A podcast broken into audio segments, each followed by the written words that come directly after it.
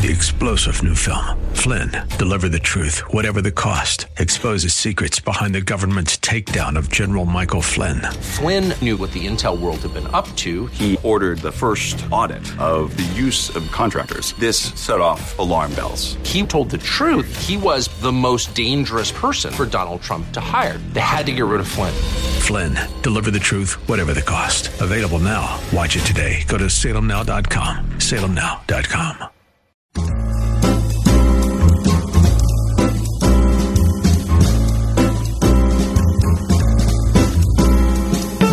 Welcome to another edition of The Ride Home on 101.5 Word FM. And now here are your hosts, John Hall and Kathy Emmons. Hey, good afternoon. Greetings. Thanks for coming along today for the Monday edition this summer like day here in the city of Pittsburgh. Kath, uh, I'm sitting here scratching I mean, honestly. my mosquito bites. What the heck? It looks like you just got back from Orlando, Florida, or Houston, Texas, or something. Do they have mosquitoes? Uh, you know, are, Do they have mosquitoes in Orlando, Florida? Yeah, do they? Yes. In Houston, Texas, yes, they're like as big as my head. Because it's what, former swampland, I Right. guess, right? Yeah. Wait, wait, Mike's in there laughing like I'm a coconut for asking a question. Aren't there some places in this country where there are no mosquitoes? Maine. No, because it's too chilly. I mean, they they die like September fifteenth because it's so cold there. yeah. I mean, I don't know that for a fact. I was just when I was in Maine last summer, I did not see any mosquitoes. I got a heck of a mosquito. What do they use uh, put on there? Uh, what's the name of that stuff you put on your mosquito? Off. No, no, no, no. Um, it's a little green bottle. What is the stuff you put on after you have a bite? Yes, it's a little green bottle. I don't know. When I went looking for some yesterday and couldn't find it. I don't put But any. you don't- I don't. You I don't put anything on it. I mean, I used to put like Bactine this is on a, it. this is a joke in my family. Okay, whatever it is, whatever your ailment is, I say put Vaseline on it. Vaseline. Listen, I think it works for everything. really? Listen, if you have a burn, it's good. Oh, sure. You got some dry skin, it's, fine. good. You have a cut, it's good. Really? Yeah. If A you have any if you any kind of skin irritation, it's good. You have something, you know, like your face is feeling tight, or you know, it's in the middle of winter and you don't know. You just put some, Put some Vaseline, Vaseline on, on it. it. I use, a, I use a natural remedy, What? What is that? oatmeal. what? You put oatmeal on your mosquito bites? Yeah, it works. Or honey. What? Come on. Listen, do he, listen. He's All like sudden, Mr. like, Back to Nature. Yeah. Mr. serious. Homeopathic. Yeah. No, no, he's looking that up. He's not. Okay, wait. he uses Use oatmeal and aloe honey. vera, baking soda, Aloe vera. Aloe vera. Yeah, did you ever have an aloe vera plant? Yeah, but that's. I'm telling you, you just use Vaseline. No, but there's a little green Vaseline's bottle. completely natural. Wait, but someone's calling about the little green bottle. Onions? No, not onions. Oh, yeah. What is the little green bottle? Um, I have no idea what you're talking about. I can see it in my mind's eye, but I can't remember the name of it. Remember the little bottle of Mercurochrome? Oh, wasn't Mike, do you know what Mercurochrome is? No, No, you don't. Never heard of it. Oh, It- was like the punishment from the Dark Ages. What I don't know. was What's that even? I don't know. It was it was this, this little brown glass bottle. Yeah. And whenever you had a cut or you had some wound, like if you wiped out on your bike, You're right. Your your your Oh. parents would just put me, Mercurochrome on your your wound, Right. and it would be like the most painful Right. experience It's of like your life. I've hurt myself. Now they're going to throw hot acid on my on my injury. what was that substance? I remember that the, Gosh, pulling that that little bottle out. and It was red. Yes, right? it was red. The stuff was red and had a little stick. A little glass The- dropper. Oh, I hated right? that. Oh, the worst. Hated that stick in there. Wait, Mike, please, because someone Susan's calling and she's got the answer for the little green bottle. Well, you don't know that's what Hold she's it. calling Uh, about. she could want to talk about Brett Kavanaugh. please. She, oh, she no, wants no. to weigh in, tell you what she thinks of the SNL skit. Oh, poor Brett Kavanaugh. That debuted on He's Saturday. the Mercurochrome of the moment. I mean, that poor guy. Holy Good smokes! grief. And, and um, I'll be fair here, okay? I mean, both ways. Holy, you know, just don't send me emails. Oh, I thought you were going to launch into No, something. no, I thought, no, well, no. is that a colon? And you're going to, you know. A colon. Okay. Uh, so yesterday, the Pirates finished their Campo season. Finique. Camp. That's what I thought of. It's, that's what it is. Campho-Phenique. It's the little green bottle. Sorry. I have- Mike, is that it? That's it. Hey, see that? Boom. I didn't even think. It just came back. I don't even know what that is. Campo Finique. Really, a little green bottle. You take a little uh, cotton ball and pop, pop, pop. You're good to go. What does it do? There it is. Campho-Phenique. Oh, yeah, I've seen that. I thought about it while Susan was calling. It was driving me crazy. What does it You do? never- I don't know. It sort of acts like aloe vera in a way. It's uh, it takes away the sting. Oatmeal's better. I, wha- you know what? You should just put Vaseline on it. you listen, just do that. Anyway. Pirates finished out their season yesterday. I watched the last few innings. Mm, I listened to the first three and the last 3 It's a it's sort of an annual ritual. It You- you- it's your annual ritual as well. Absolutely. Really? Mm-hmm. Yeah, I always kind of feel bad at the end of the season. I always, It's sad. right. Yeah, no baseball. It's always sad. However, the Yankees are in the playoffs, and Cutch gets to play. Mm-hmm. So there are some, you know. Uh, yesterday, say goodbye to Jay Hay and Jordy Mercer, two of my favorite players. I'm not acknowledging it's happening until Oh, it it's happens. gonna happen. Oh, it's not going to Oh, of happen. course I don't it think is. it's going to happen. Jay Hay's gone in a heartbeat. So is Jordy. I think you should relax with your Debbie Downer attitude. not Debbie Downer. Yeah. I'm a realist here No. about baseball, especially as it concerns the Pirates and the trading of, of, of people that are valuable. Believe me. You watched the game yesterday. Yeah. It was a bunch of guys. I got to be honest. I was listening to the game. I, I shared this with you, and either the, someone who was playing center field or left field made a great catch, Mm-hmm. but it was a name I'd never heard of, and so, so I thought, oh, okay. I just turned the game on. I thought, oh, the Pirates must be up, and then I listened and I was like, wait, Cincinnati's up. That was our player. Mm-hmm. Like I didn't even recognize the name. 80% of the players. It was sort of like watching a Venezuelan team come in on a bus. And you're like, who are Who these are guys? these people? They look great and they Yeah. won the game. So I feel excited about next season. Next season, we're going to have a great pitching staff. We're going to have a great pitching staff. It's going to, I, I, I really am looking forward to That's it. a cry of despair. I Wait till next year. Wait till next year. Do you see uh, uh, Gung? I heard that he played yesterday. I saw him on the field. Yeah. Yeah. I, I, I did not see it because I was only listening on the radio. But Yeah, wait till next year. And that would also include the Steelers in this conversation. the Steelers played one quarter of very good football They last did, night yeah. and three quarters of atrocious football. Mm-hmm. You, did you go to bed? No, I stayed up for the whole thing. Did you? I Only didn't. because I like to punish myself. No, no, I went to bed. It was kind of like Mercurochrome. And the Pirates of the Campho-Phenique. Exactly. you were saying wait till next exactly. year. And all I kept thinking is, all I just need is Vaseline. Why am I doing this? Really, I go Seriously, the Steelers looked so like um, sleepy in the second half. Sleepy. Sleepy. I mean, these guys are highly trained athletes. Well, they were too tired to be playing football. That was a bad, bad game. It wasn't even interesting to watch. You know, sometimes if your team's losing, but there's still interesting things happening, you're like, oh, they're good. Well, this is kind of grip. Yeah. There was nothing to me interesting Nothing. about the second half. I started reading. Oh, that's bad. The end of the third quarter, I pulled up my book. no, I was I was scrolling, and I, I knew then I had to go to bed. Mm-hmm. Once you start to scroll, Once you start to scroll, it's all over. I've fallen into a rabbit hole. done. I'll never go back. Okay, so the Steelers are not looking good in the division No. since they have tied with Cleveland and lost to Baltimore. So all we need to do is play poorly against Cincinnati, and we've got like Great. you know. You know it's a bad thing. season when you're tied with the Browns for last Awful. place. When's the last time that's happened? Seriously.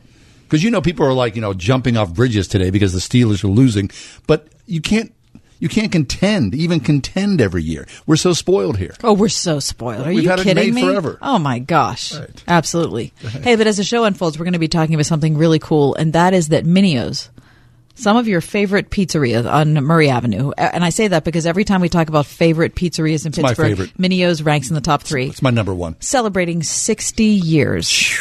That is so cool. Great article in the PG today about the history of Mineo. So we'll talk about that as the show unfolds. Right. Also, we're going to talk about the Brett Kavanaugh confirmation circus coming up next with David French, senior writer at the National Review. He's coming up. I mean, really, is this going to get weirder? of course it is. There's no doubt. This segment of the Ride Home with John and Kathy is brought to you by Campho-Phenique. For all your ills, the little green bottle solves everything. Can we get Vaseline as a client? I just made that up. Or oatmeal? No idea what that means.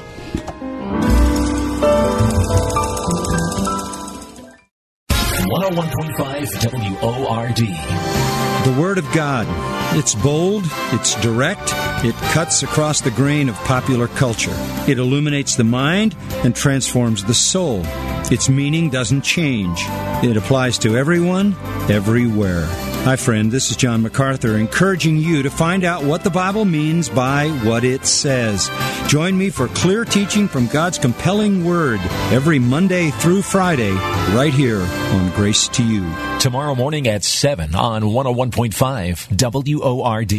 Hey, there are tons of changes happening in healthcare today. And fortunately, though, I know someone that's been on the forefront of health insurance for years. It's Todd Marley at Marley Financial. So whether you're thinking about Obamacare or Trump Care Care or Affordable Care or Cobra, any of that. Todd and his team of professionals are licensed with virtually every healthcare provider in the country, and so they can help to determine which plan is right for you, and then expertly help you to choose the best plan for your needs and do so prudently.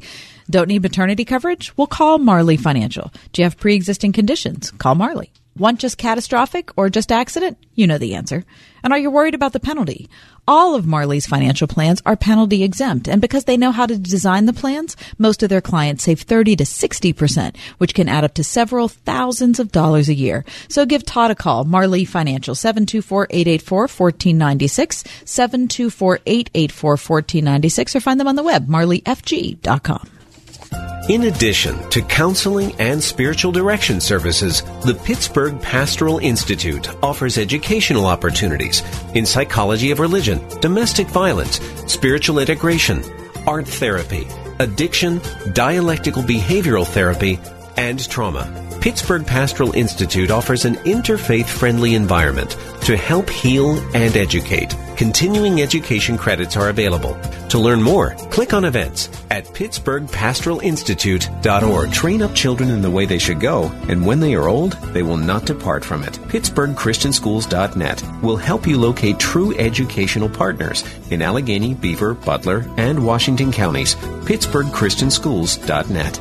Looking for uncommon talent? Meet the grads of life. They're not the typical candidates you're used to, but they're exactly who your company needs. An ideal fit for entry level positions, internships, and even mentorships. Go to gradsoflife.org to learn more. Brought to you by the Ad Council and gradsoflife.org. If you're not in the club, you're missing out. Word FM Discount Shopping Club members get up to half off great deals every day, right from your computer or smartphone. Like today, get triple the clean for half the price. Locally owned Sears Carpet Cleaning on Mary Avenue, Pittsburgh is offering three rooms professionally cleaned, a $99 value, discount priced for shopping club members at just 50 bucks. Log on now to wordfm.com. Keyword shopping. You've commit yourself to pastoring and preaching from the Word of God. You've got to do that against the background of a collapsing culture. And then you've got to do it because of the nature of Scripture itself. Word FM presents Know the Truths Philip DeCourcy at the 2018 Pastor Appreciation Luncheon. To preach the Bible as the handbook for life rather than as a revelation of Christ is to turn the Bible into an entirely different book. A free event for pastors, October 3rd at Heinz Field. RSVP now at wordfm.com slash pal.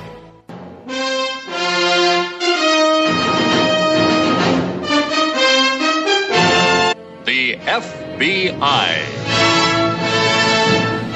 A QM production. Starring Efrem Zimbalist Jr. also starring Philip Abbott. Stephen Brooks. Lynn Loring. With guest stars Jeffrey Hunter. Estelle Winwood. And special guest star Dina Merrill. Tonight's episode The Monster. Okay, well, remember that show? That was a long, long time ago. The FBI, Efrem, Efrem Zimbalist Jr., right? Uh, we need Efrem Where is on the Efrem? case. Yes. David French is with us. David is a senior staff writer at the National Review. He's also a fellow at the National Review Institute, a veteran of Iraqi freedom. David, welcome back, sir. How are you today? I'm good. Thanks for having me. Thank you. Seriously, David, does this story get just weirder? I mean, uh, so uh, we had to live through Thursday when we heard both of the testimonies. And then, of course, over and over and over, Democrats said, well, what's, why, why don't you want an FBI investigation? Why don't you want an FBI investigation? Why don't you? And so finally, when they agreed at the stroke of midnight, once they got the thing from the American Bar Association, okay, we're going to do an FBI investigation. Now the mantra is, well, I mean, it's not really about the sexual assault. Now it's just about the fact that he lied about us, all this other stuff in his yearbook. yeah, yeah. I mean, that's where we are right now. So for a week, it's we have to determine whether these sexual assaults occurred. Sexual assaults are disqualifying, which I totally agree. However, I, I thought the evidence that they occurred was very, very, very thin and, and growing more thin. I mean, by this point, we have multiple different accounts from uh, Christine Blasey Ford about the attack against her, multiple different accounts about who, uh, how many people were present.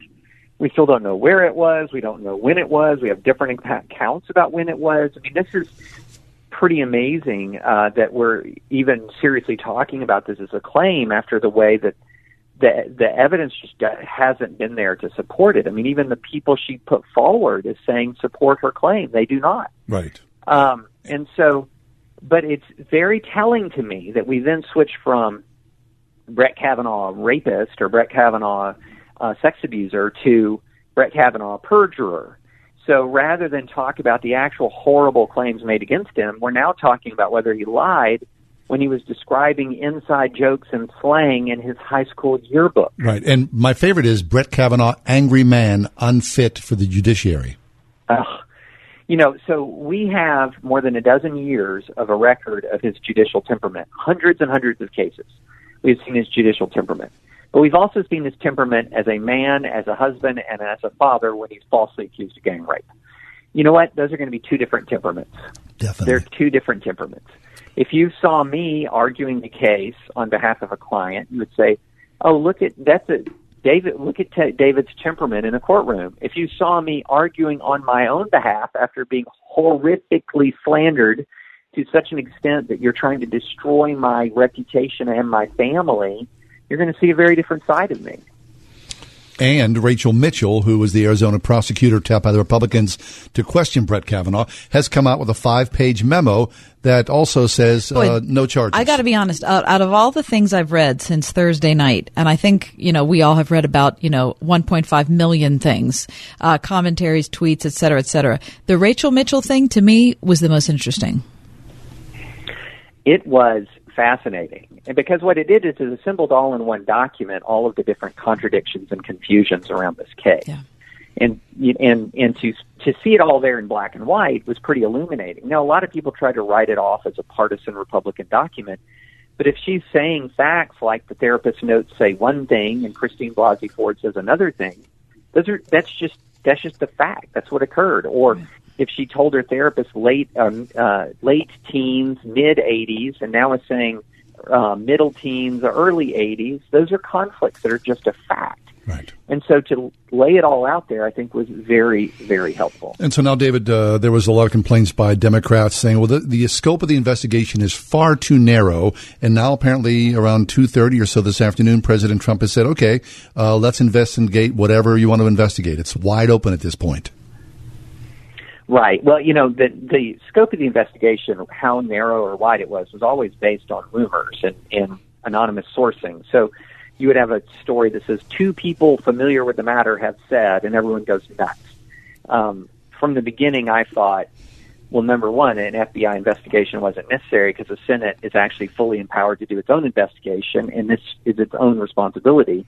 But number two, that you know I'm going to judge the FBI investigation when I see the results of the FBI investigation. Everyone's just bouncing around based on this or that mm-hmm. latest in, in Twitter rumor. See, and that's what is putting me into a state of despair about this, David. I got to be honest. I I can't believe how easily people have decided who's telling the truth and who isn't. The people know the truth. Yeah, people are absolutely certain that he's lying or she's lying. People are absolutely certain. And I just, I can't figure out whatever happened to data, whatever happened to evidence. I mean, I'm not certain either way. I'm just waiting to see if we can find some evidence.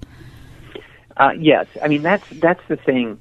You know, we're in this mode believe women, or some people are saying, well, believe you know, believe women, believe women. You should no more believe women than you believe men. Men, Just right. believe evidence. And a lot of people are subjecting their their substituting instead of evidence their own very subjective view of tone and demeanor. So we we all have this really crazy idea that somehow we can sniff out who's lying and who's telling the truth. Um, we're really not good at that. We're really not good at that. And emotion isn't evidence.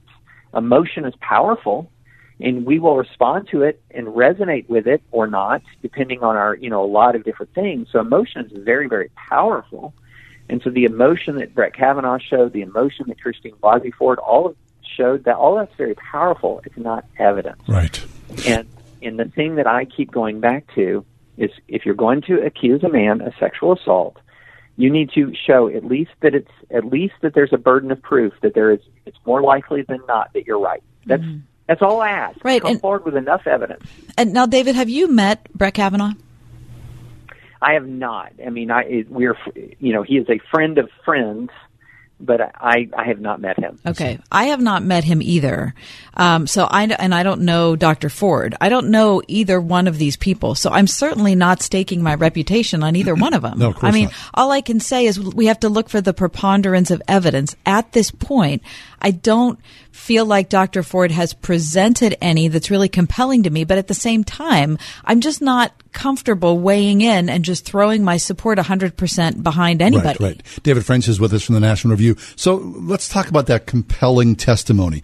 Because when you watched Dr. Ford last week, obviously a lot of people were like, holy smokes. I thought mean, that it, is I crystal thought clear. I thought it was compelling. It I was, didn't think it was course it- crystal clear, but I did think it was compelling. Very compelling. So, David, I wonder about this. Um, what about witness training? I mean, how, how does that work? Clearly, there was a, this was a presentational in some way, and dare I say, a piece of theater. Not to say that it was false. I mean, I don't know if it was true or false, but Dr. Ford was trained and went through the paces like it was a piece of theater, so that as she appeared before the country, everybody had their minds made up pretty early on if she was telling the truth or not. So, what about that? How is a witness sort of trained and talked through all the different points to appear credible? That is a thing, isn't it? Of course, all te- all direct testimony is theater. All of it, all of it in every case. I mean, if unless your lawyer is an idiot.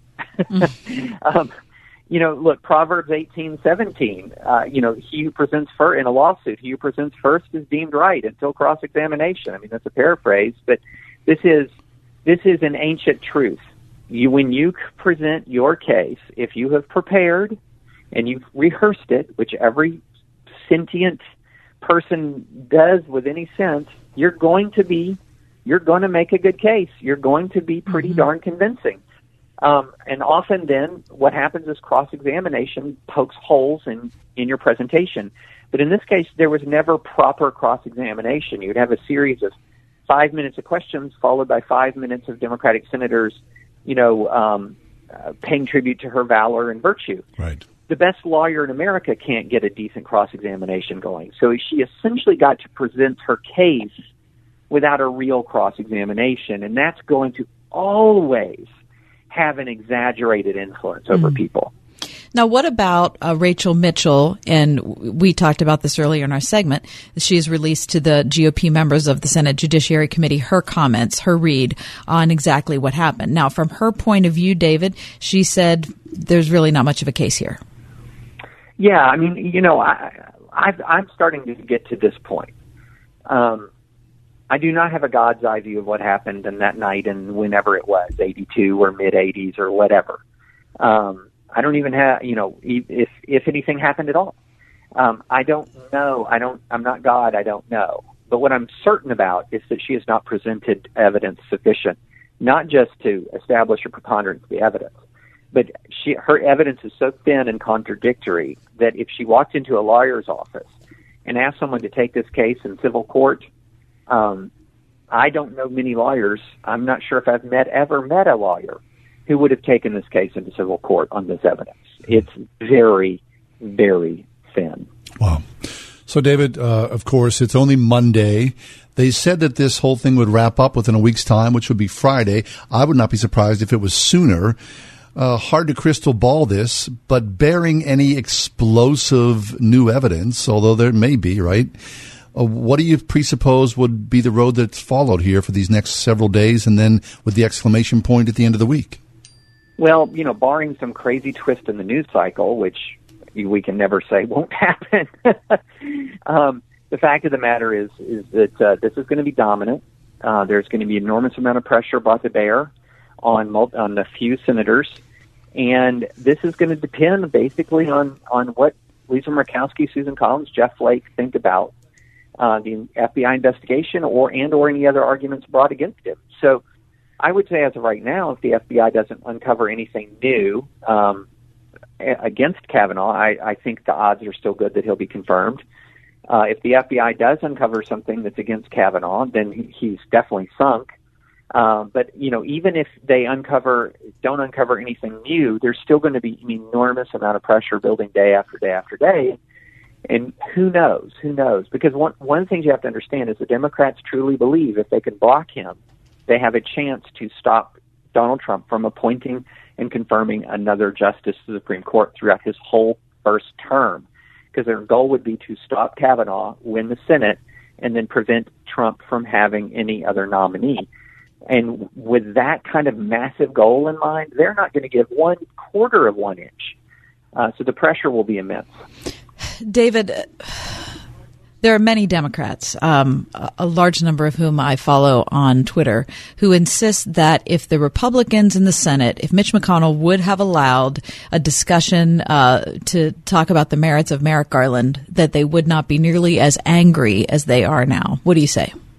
That's, I think that's, that's completely wrong. um, Merrick, Merrick Garland is 1% of this. Um, Trump is 40% of this and then 59% of this is Roe. Hmm. Um, so, you know, look, I think the I think the Trump, the elevation of Trump to the presidency, has created a sense uh, uh, of emergency and urgency amongst Democrats, and also kind of changed our sort of permission structure yeah. and how crazy we can get in making claims. I mean, let's not forget Trump claimed that that Ted Cruz's father helped assassinate JFK. Um, right. So you know that's it's a short trip from that to well Trump's nominee committed gang rape. I mean, this is where we are now, and I think it's um, made particularly intense in the circumstance by fear that um, Kavanaugh could overrule overturn Roe, and if that's the case, that you know this these are this is where we're going to be for the foreseeable future in these nomination battles, and that's why I think it's so important that character assassinate, assassination not succeed because right. if it does, we'll see more of it. Yes. Okay, but then the question is, if the FBI turns up nothing, if the Republicans decide to move forward, they have enough votes. Um, how does Kavanaugh? What? How does Kavanaugh retain? You know, a, a majority of public confidence. Is I it always an asterisk in front to, of his name? I mean, the guy's well, doomed, the, but the guy's doomed in that regard, right? I mean, there's just there's always going to be a percentage of the American people that are going to think he's a dog. Same with Clarence Thomas. I mean, the the the, the fact of the matter is, um, what ends up happening is he'll get on the court. The court still has the same legal authority that it did the day before he was on it and the day after he was on it. Um, the court, the decisions of the court are just as binding as they were with him on it as they are with Clarence Thomas on it. And then one of the reasons why the left has so much urgency is these fights recede in importance over time. Um, so yeah, I mean, there are people who are still mad about Cl- Anita Hill and Clarence Thomas, but you know what? Clarence Thomas has been a, a judge on the court for 27 years.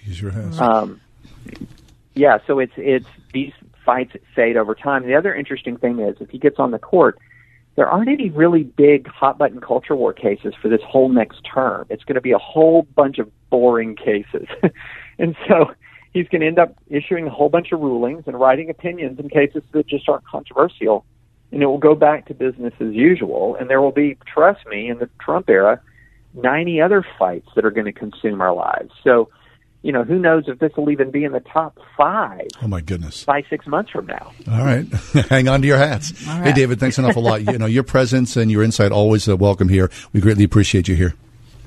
Thanks so much for having me. I appreciate it. Our pleasure. David French, senior writer at the National Review, a fellow at the uh, National Review Institute, also a veteran of uh, Operation Iraqi Freedom. David French, follow him on Twitter.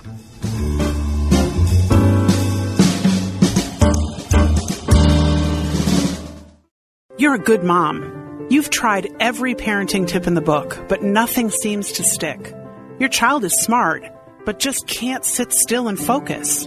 Or maybe you know that something is just off. If your child just can't do things you think he should be able to, there is a reason. Brain Balance can help. For over 10 years, the Brain Balance program has helped kids just like yours. This customized program doesn't just mask your child's issues, but gets to the root of the problem. If your child is not making friends, is disruptive in school, or life just seems a lot harder than it needs to be, it's not that he's not trying. He just can't change what he can't control. The Brain Balance program can help. If you feel your child falling further and further behind in school, don't wait. Call your local center today and find out how Brain Balance can build the strong foundation your child needs for a brighter future. Visit brainbalance.com for the center nearest you. Pumpkins, pumpkins, pumpkins, and more pumpkins. Pumpkins are what the Springhouse is thinking about this time of year. Hi, it's me, Marcia from the Springhouse, and we love sharing our farm with you during this beautiful time of year. We've got all kinds of fun planned for you and your family to be able to spend the whole day on our farm pumpkin patch hay rides, a petting zoo, giant square bale stack and pipes for sliding, a hay maze and a corn maze, pumpkin picking right out of the field, old time games under a tent up on the hill, and lots more. And when you get hungry, of course, we have great eats inside too, with lots of pumpkin creations pumpkin pie, pumpkin cookies, pumpkin bread, pumpkin custard, and even pumpkin black bean chili. Every October Saturday features a family friendly meal, and October Sundays feature our 4 H hog roast with all the fixins. Plan to spend a memory making day on the farm at the Springhouse in 84 PA. 724 228 3339 or springhousemarket.com. Get away without going far. Lose yourself without being lost. At Antiochian Village near historic Ligonier, 300 acres of pristine woodlands await to refresh and inspire you. With 100 hotel style lodging rooms, 20 meeting rooms, amazing food, and award winning desserts. It's 360 degrees of mountain views bathed in the warmth of Christian hospitality. Book your next church or youth retreat now at AntiochianVillage.org. Right now, there are young people across the world facing a tough choice continue their dream of education or drop out to help their family put food on the table. You can help change their future in a single moment. See how far your support can go at unbound.org. For all the many years that we've been doing the ride home with John and Kathy, both Kath and I really appreciate all the advertisers who've been with us. Grove City College is our newest advertiser, and we are so happy that Grove City is with us. Both of our children attend Grove City, so we, as proud parents of children who attend Grove City College, we say thank you to Grove City College.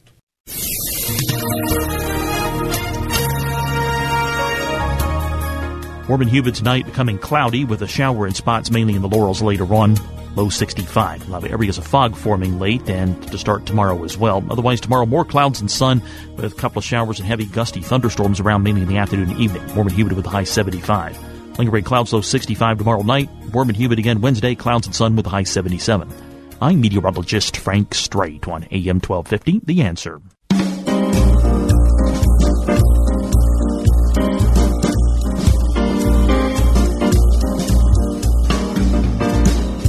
Not sure. Hey, welcome back. Thanks for Uh, coming I'm along. mumbling. No, it's just we're, we're vamping here. So, uh, the Las Vegas shooting. Yeah, it's been a year. Uh, it has been a year. It's hard to believe that's been a year. You know, this is a tragedy of it all.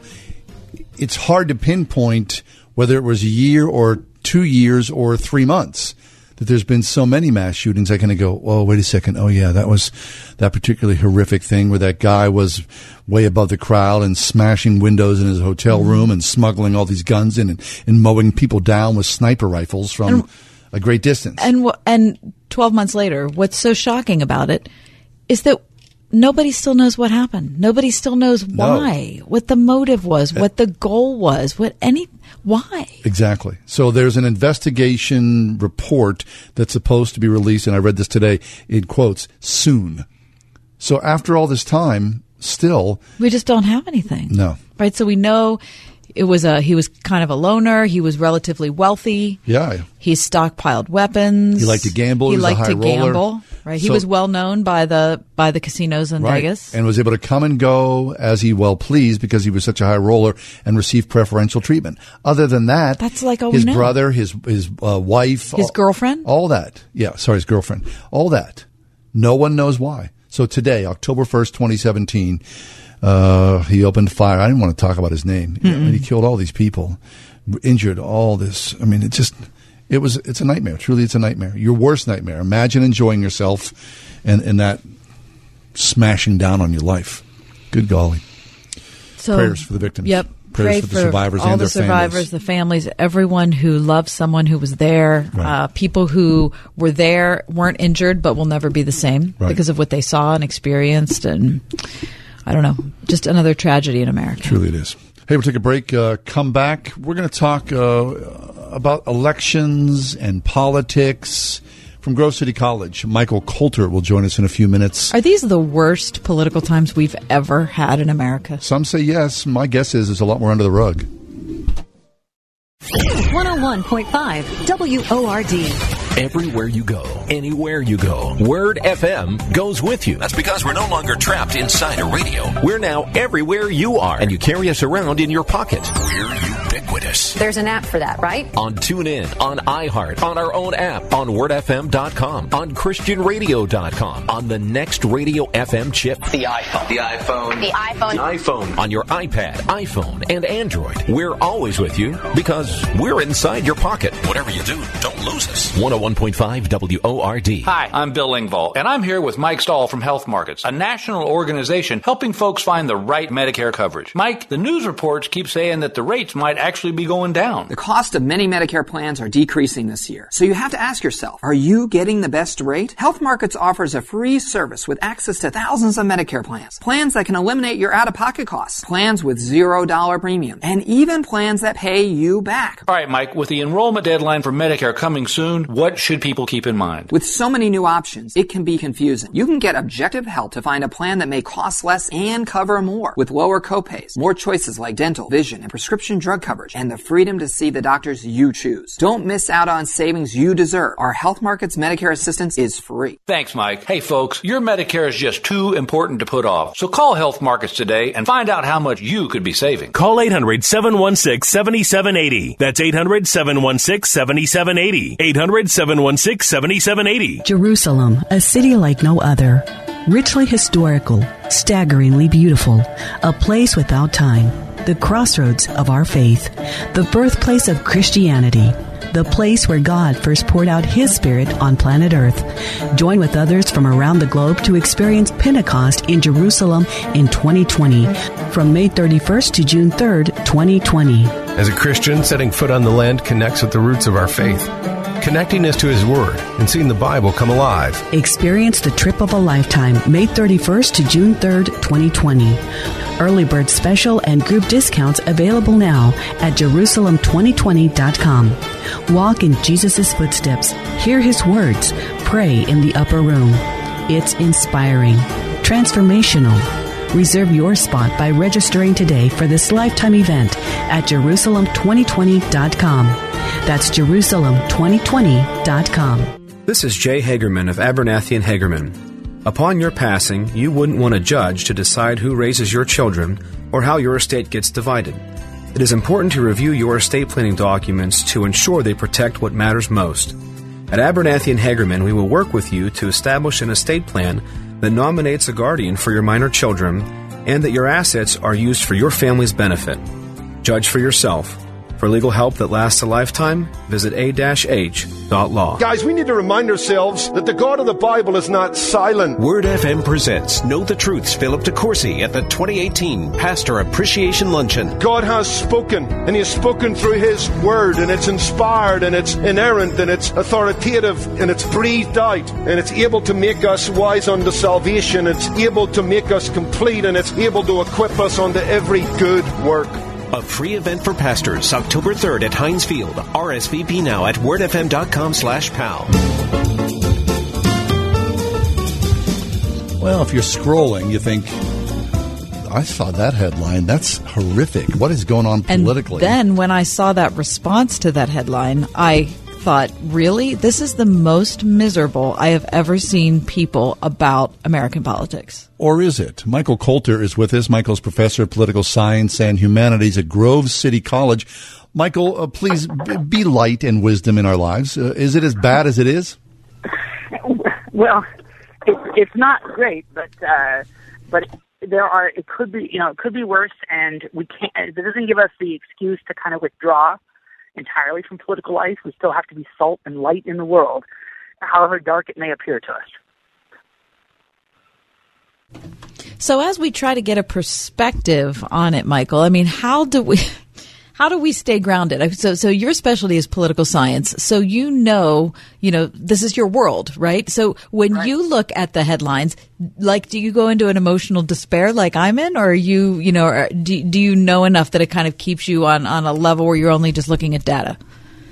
Right. Well, in one sense, yeah, I I, I try not to kind of go up and down too much with every headline. Mm-hmm. Um, you know, we know that like it's been dark and politically. Mean, um, you know, whether you know, for Christians, for you know, as long as Christians have been engaged in the world, it, there have been dark times, and as bad as it might appear now or at some other time, uh, you know, it's probably been worse.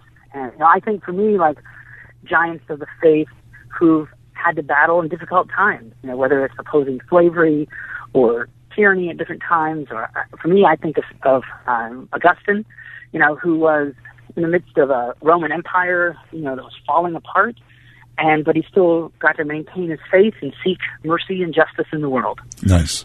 So we know that the uh, the empire is not falling apart. Although I guess you know Yeah, some no, would I say no, I think the empire is falling. is apart. it? I don't know. I think we're still going to be here hundred years from now. Well, who's we?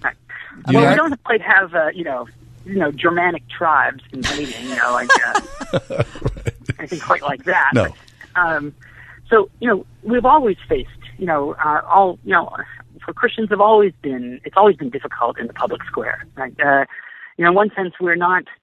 Um, uh, you know, the fortunes of this world are not the final end for us as Christians, but we're still committed and we still need to work for, again, for justice and mercy in this world. hmm We were just talking to David French, who's a writer for National Review, about the Kavanaugh. I'm calling it the Kavanaugh confirmation circus. That's my new terminology for KKC. it. KKC. The KKC, and uh, and and he was saying that there is a preponderance of um, opinion, but not a preponderance of evidence at this point that we know of. And so I wonder from your perspective, I mean, when you look around and see how people talk about politics, are you surprised at how virulent people are in their belief, even when in a situation like this, we're still not quite sure what happened or didn't happen? Right.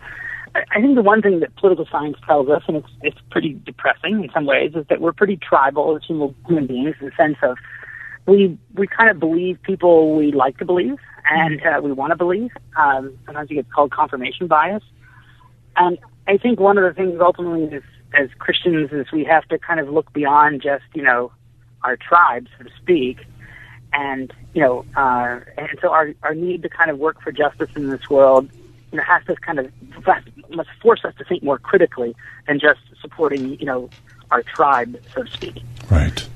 You know, the weird thing about this is this this tribe. Okay, so and so our tribe is, if you want to, you know, d- define us, at least let me do that, that we are evangelical Christians in the 21st century. And there's supposed a lot of uh, power that goes along with that base. Now, last night I was watching, of all things, Turner Classic Movies. It's my favorite station on, on television. Is, is this your your safe place? Turn, it your is. happy place? Yeah, there's no trigger warnings at TCM. However, last night there was one. I'm watching a promo in between movies, and they were talking to like movie aficionados. And on camera is this guy, and he's just, you know, movie geek. And he goes, Yeah, well, you know, these one movies that I like, they could have been defined at some point. Well, imagine if you were a Christian and you were alt right politically. Well, just imagine that. And then he went on with this thing, and I was like, what the heck? This is like my favorite movie channel, and all of a sudden that's become political. The pejorative. it's bleeding everywhere.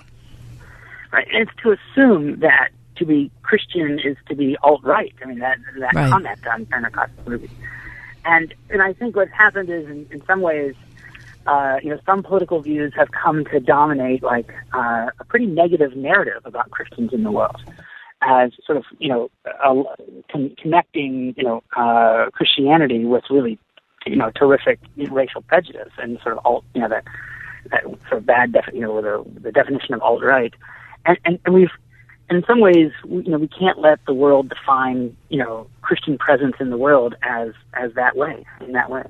So we though have to take some responsibility for that because we've let that happen. That's right. That's right. And we have to kind of present a different account, a different narrative of, again, sort of working for for justice and peace in the world um, in a way that looks to, uh, you know, you know, in, in human good. So in the history of political philosophy, we talk about trying to, you know, identify the good and seek the, you know, the, the politics is about, you know, uh, seeking to do good in the world. Right. and and we've got to you know and so I mean, that's kind of more of the lens we should look through ultimately as Christians rather than than you know sort of what benefits my group or something like that. And so we've sort of turned politics into sort of just you know sort of group dynamics. Um, and I think if we can look in more broadly about you know seeking the common good and again doing justice in the world and you know um, that that's a different way to kind of think about politics, and and, and that's why we have to sort of think beyond just sort of party. There's a really you know good editorial by Tim Keller in the New York Times this weekend. Oh, it was excellent. About yeah, about Christians who are not you know we're not sort of defined or or uh, uh, limited to a single political party. We kind of see and engage in politics more broadly than that. Michael Coulter is with us. He's professor of political science and humanities at Grove City College. So, Michael, what about that? I mean, you follow political races, I'm sure, whether they're you know locally in you know a borough or across the you know the region or across the state or nationally you know, in the old days, and I don't know what that means exactly, how far the old days go back, but there were many a time when they'd say, well, I'm a, I'm a, I'm a Christian or I'm a believer. Um, and so the, the Christian base, by hearing that, would automatically give a thumbs up and you would put that in your checklist as you walked in the voting booth. Now, that's not necessarily so now, right? I mean, you, you don't want to necessarily hang your hat on just because I'm a, I call myself a Christian, am I myself, um, uh, what uh, defined or ready for or uh, considered right for that office. Right. I mean, sort of more than just the label. But, you know, what is what ultimately does that mean? You know, are we uh, you know seeking the protection of you know of human life? Right. Uh, so you know, I think it's beyond just like a kind of you know vague declaration of I'm a Christian. Or, I mean, what does that mean? You know, there were we've had Christians in the world who who you know, not been very good at, at defending injustice, who supported slavery, you know, in the world, or, you know, denial of civil rights, or people who claim to be Christians and, you know, support abortion on demand. Uh, but ultimately, sort of being a Christian means more than just sort of list, you know, hanging that label out there. Right. Hmm. So, as we look forward, then we're going to have a midterm election that is going to be dicey. I mean, I can only imagine, especially, you know, depending on what the next three or four days bring with the Kavanaugh investigation that the FBI is conducting. I mean, this midterm election, I'm sure many Democrats will look at this as a, you know, go for broke type yeah. of thing. So do you, sure. yeah, I don't, I, I don't want to ask you to like handicap it and tell us in advance what you think it's going to turn out to be, but I mean, you have any advice on how we can think about it? Well, I, I guess I would encourage people to kind of frame it more than just sort of is it sort of us versus them? I think midterm elections often tend to be like, I'm angry at the party in power, I'm going to vote them out of power. So whether it's you know Republicans in 2010 or it's Democrats in 2018, uh, but you know how do we frame you know uh, frame the issues so it's beyond just again sort of us versus them, but that it's you know what's what's good for human beings in the world, what's the right you know duties of government, you know, what protects the, the, place of the church in the world and protects the family, right? So, to you know, try, and it's really hard to kind of get out of this sort of tribal lens, but, you know, a sort of a, a lens of what does, what serves the good, and particularly the common good in this world. Yes. Michael Coulter from Grove City College. Michael, um, in watching the, uh, the hearings last week uh, with Dr. Blasey Ford and Brett Kavanaugh, what's fascinating to me is to watch the people behind the senators, the staff, and all that, and all those machinations. Um, a degree in political science. I mean, what is that like? Is that a gateway, if you would so choose, and be so connected and inclined to be part of that world? Sure. Lots of our graduates at Grove City and political science graduates elsewhere, you know, go work in Washington D.C. or state capital somewhere, and and there's lots of really important things that those staff do. It's not it's um, it's it's you know getting information for policymakers. It's um, uh, you know helping them kind of communicate and stay in touch with people and you know so there's lots of people sort of who do the behind the scenes stuff that you know aren't doing those you know questioning you know asking the questions like last week but are preparing the questions yes reviewing the the work and there's lots of really important political work that that we that you know operates you know outside of the, the spotlight. And and it's not just in Washington D.C. or, in Harrisburg. You know, I have a, we have a former student at Grove City who who helps. He's a lawyer, uh, political science major, a lawyer who helps draft laws in Harrisburg. Every law that you know goes through the state legislature, you know, comes through his office, right? And so you're, you know, he's it's a really sort of important role that it's you know he doesn't vote for anything, but he's the one advising lawmakers. And even at at local levels, even if you're not working full time, but you're you know serving on that borough council or or city council or something like that, that you have an opportunity to to, to make decisions that again can you know serve the common good. We you know we'd say that's a kind of important idea in in uh, Christian history is that politics isn't about just serving particular people's goods, but it's about serving the community. Very mm-hmm. nice. Right. Okay. Well, thanks for that. I appreciate that a reminder and that good advice. That's Michael Coulter, professor of political science and humanities at Grove City College. We can do better than we've been doing. I think so. Attitudinally. Because it's such a mess. that- Anyway, I really appreciate the We just need a bigger perspective than what we've got.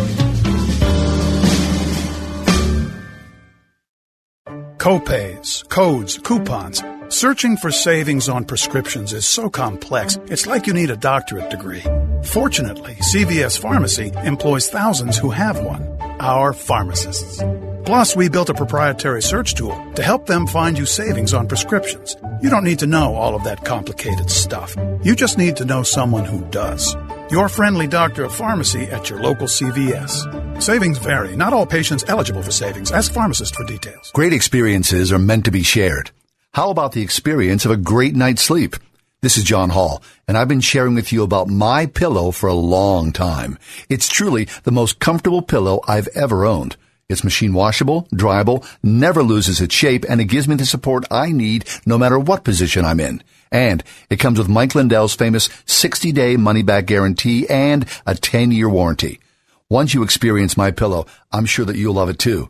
And you're going to want to share that great experience with somebody else, which is great because right now you can get two My Pillows for the price of one with Mike's buy one, get one free deal. Just call 1-800-961-9207. Mention the promo code WORD to start enjoying the best sleep of your life. Or type it in when you visit mypillow.com. So don't delay. That's 1-800-961-9207 or visit mypillow.com. Use the promo code WORD.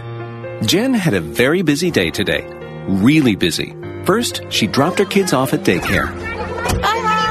Then she had a few minutes before yoga class for a coffee. Small latte, please. And then she saved a few lives. Nurse, two units, O negative. One, an injured child. Another, a cardiac patient. And then, a premature baby. All because Jen logged on to bloodsciencefoundation.org and made a financial donation.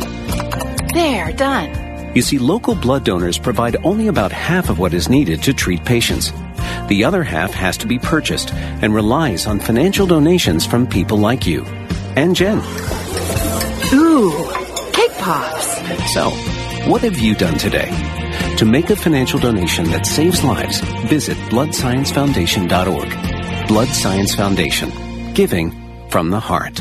If you're not in the club, you're missing out. Word FM Discount Shopping Club members get up to half off great deals every day, right from your computer or smartphone. Like today, get triple the clean for half the price. Locally owned Sears Carpet Cleaning on Mary Avenue, Pittsburgh is offering three rooms professionally cleaned, a $99 value, discount price for shopping club members at just 50 bucks. Log on now to wordfm.com, keyword shopping. A game. And every task you undertake becomes a piece of cake, a lark, a spree. It's very clear to see that a spoonful of sugar helps the medicine go down, the medicine go down, medicine I can't think down. of any other movie star that I loved more throughout my entire life than Julie Andrews.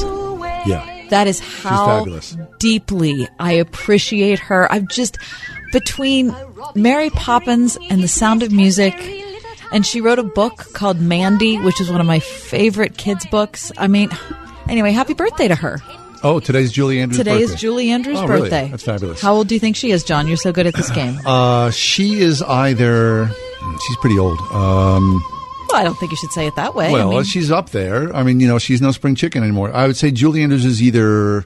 no, you're gonna you're, you're picking one. You're not giving. I- I'm not looking for a Uh, range. Okay, I, I'm one or two. Uh, 84. Shockingly close, 83. Okay, here's the thing about Julie Andrews. Julie Andrews was a child of the theater. When she was 13 years old, Julie Andrews appeared in the West End. Now, the West End is, of course, the English equivalent of Broadway. So she was a child star, and she came to America before she was 20 years old. She started on Broadway in a play called The Boyfriend, and that closed. And then she was in, uh, Camelot. Oh, My Fair Lady. My Fair. Oh, that's what it was. Boyfriend, My Fair Lady in Camelot. Before she was 22 years old. Oh my! God She was a major star on Broadway, and then of course the movie's called, and then that made her a mega star.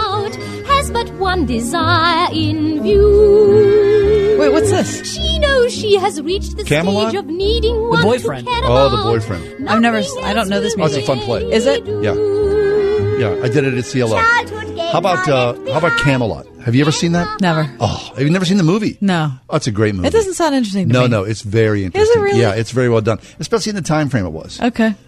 Yeah, great music. Robert That's Lerner and Loewe. Yeah, right. Right. If ever I would leave you, you know that song. I do. I do love that Oh, song. That's a a, be- that's a beautiful song. Yeah. Well, ha- happy birthday to Julie Andrews. Also, happy birthday to Jimmy Carter. Turning Carter? Turning how old today? John? Ninety-two. Four. All right. Oh, Happy birthday to them both. neither spring chickens. I'll tell but you still what. Kicking. Both of them seem like lovely people. They surely do. I would love to meet either one. Me, I'd be thrilled. How about having lunch with both Julie Andrews? Wouldn't and that be a great Oh, lunch? goodness. Of course it would be. You might have to speak a little louder. Just saying. They're fun. Sharing the word that changes the world. 101.5 WORD FM, Pittsburgh, a service of Salem Media Group. With SRN News, I'm Keith Peters in Washington. Senate Majority Leader Mitch McConnell is promising a vote this week on the Kavanaugh nomination, but he says Democrats will not stop at the conclusion of an FBI probe into Judge Brett Kavanaugh. He believes confidentiality and innocent until proven guilty ideas are out the window. And for a nominee whose judicial philosophy Senate Democrats deem to be objectionable, no centuries old standard of presumed innocence will protect your name, your family, or your reputation from irreparable damage. Meanwhile, Republican Senator Jeff Flake is stoking new speculation about a possible presidential run as he emerges in the central figure in the explosive debate over Judge Kavanaugh. On Wall Street, the Dow up by 193 points, but the Nasdaq dropped 9, the S&P up by 11. This is SRN News. The Ride Home with John and Kathy, driven by Colussy Chevrolet, serving the Pittsburgh area for 100 years. People who are looking to finish their basement are usually crammed for space or have a special need that they don't have the room for. Energy Swing's total basement finishing system is the fastest, easiest way to turn your unfinished basement into something spectacular. We have a great system that within two weeks we can convert your unused space to something beautiful, like an office, a gym, home theater, or just a place for the kids to spend their time. It's a pre-engineered system that installs very quickly and looks great when it's done. It's a premium system because it's premium performance. It's not drywall, which is one of the worst products you can use in a basement. This is a high-end performing system. It has a lifetime guarantee against mold, mildew that won't absorb moisture and looks great when it's done. We can turn your unused basement space into something beautiful within two weeks. Right now, get $1,200 off any total basement finishing project with 5% off over and above any current offer for word listeners only. Visit EnergySwingWindows.com. You know, I'm not a genius about money. I love my credit cards, and they love me. I was using them as a source of income, and then I got behind in my payments, and creditors were calling. I figured I had a problem, and I didn't know how to deal with it. I heard about Trinity, so I called and talked to a counselor. In half an hour, we worked out a plan. Now I've got one easy monthly payment, a lower interest rate, and I'm getting out of debt. If you're in an endless cycle of paying on credit card balances that never seem to go away, then get ready for a toll free number that will put you on a path to financial recovery. Trinity will consolidate your accounts, put a stop to late fees and over limit charges, reduce your interest, and possibly improve your credit score. You'll save thousands. If your debt has you down, we should talk. Call 1 800 936 5496. That's 1 800 936 5496. Call 1 800 936 5496. The following is a true story. My name is David Bryant. When I was 37, my wife and I decided to get term life insurance through SelectQuote. Just three years later, I was diagnosed with ALS, also known as Lou Gehrig's disease. Because of life insurance, the people I love most in this world will be protected no matter what happens to me. I know that the dreams I have for my family can still come true. Financial security, to stay in the home we became a family in, and for our children to be able to go to college. I reached out to SelectQuote because I wanted to share my story. If just one person purchases life insurance, I know I will have made a difference. SelectQuote can find a 37 year old male a $500,000 policy for under a dollar a day. If there are people you care about, you need life insurance. It may be the single most important financial decision of your life. Don't put off protecting your family. Get your free quote now. Call 800 705 3030. That's 800 705 3030. 800 705 3030 or go to selectquote.com. This is a paid endorsement. Get full details on the example policy at selectquote.com slash commercials. Not available in all states.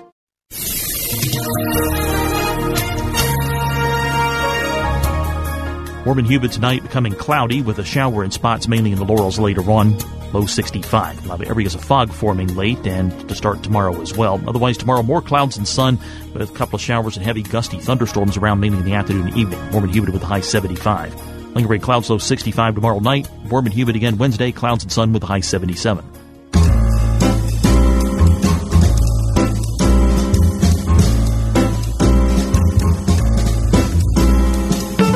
Welcome to another edition of The Ride Home on 101.5 Word FM. And now here are your hosts, John Hall and Kathy Emmons. Hey, good afternoon. Thanks for coming along today. A Monday edition in what promises to be a, a, another long and perhaps surprising week. President Trump has authorized the FBI to expand their investigation into Brett Kavanaugh. That story will be developing, and we'll mm-hmm. go to the phones, talk to you about that at the bottom of this hour. So around 525, we'll open up our phone lines.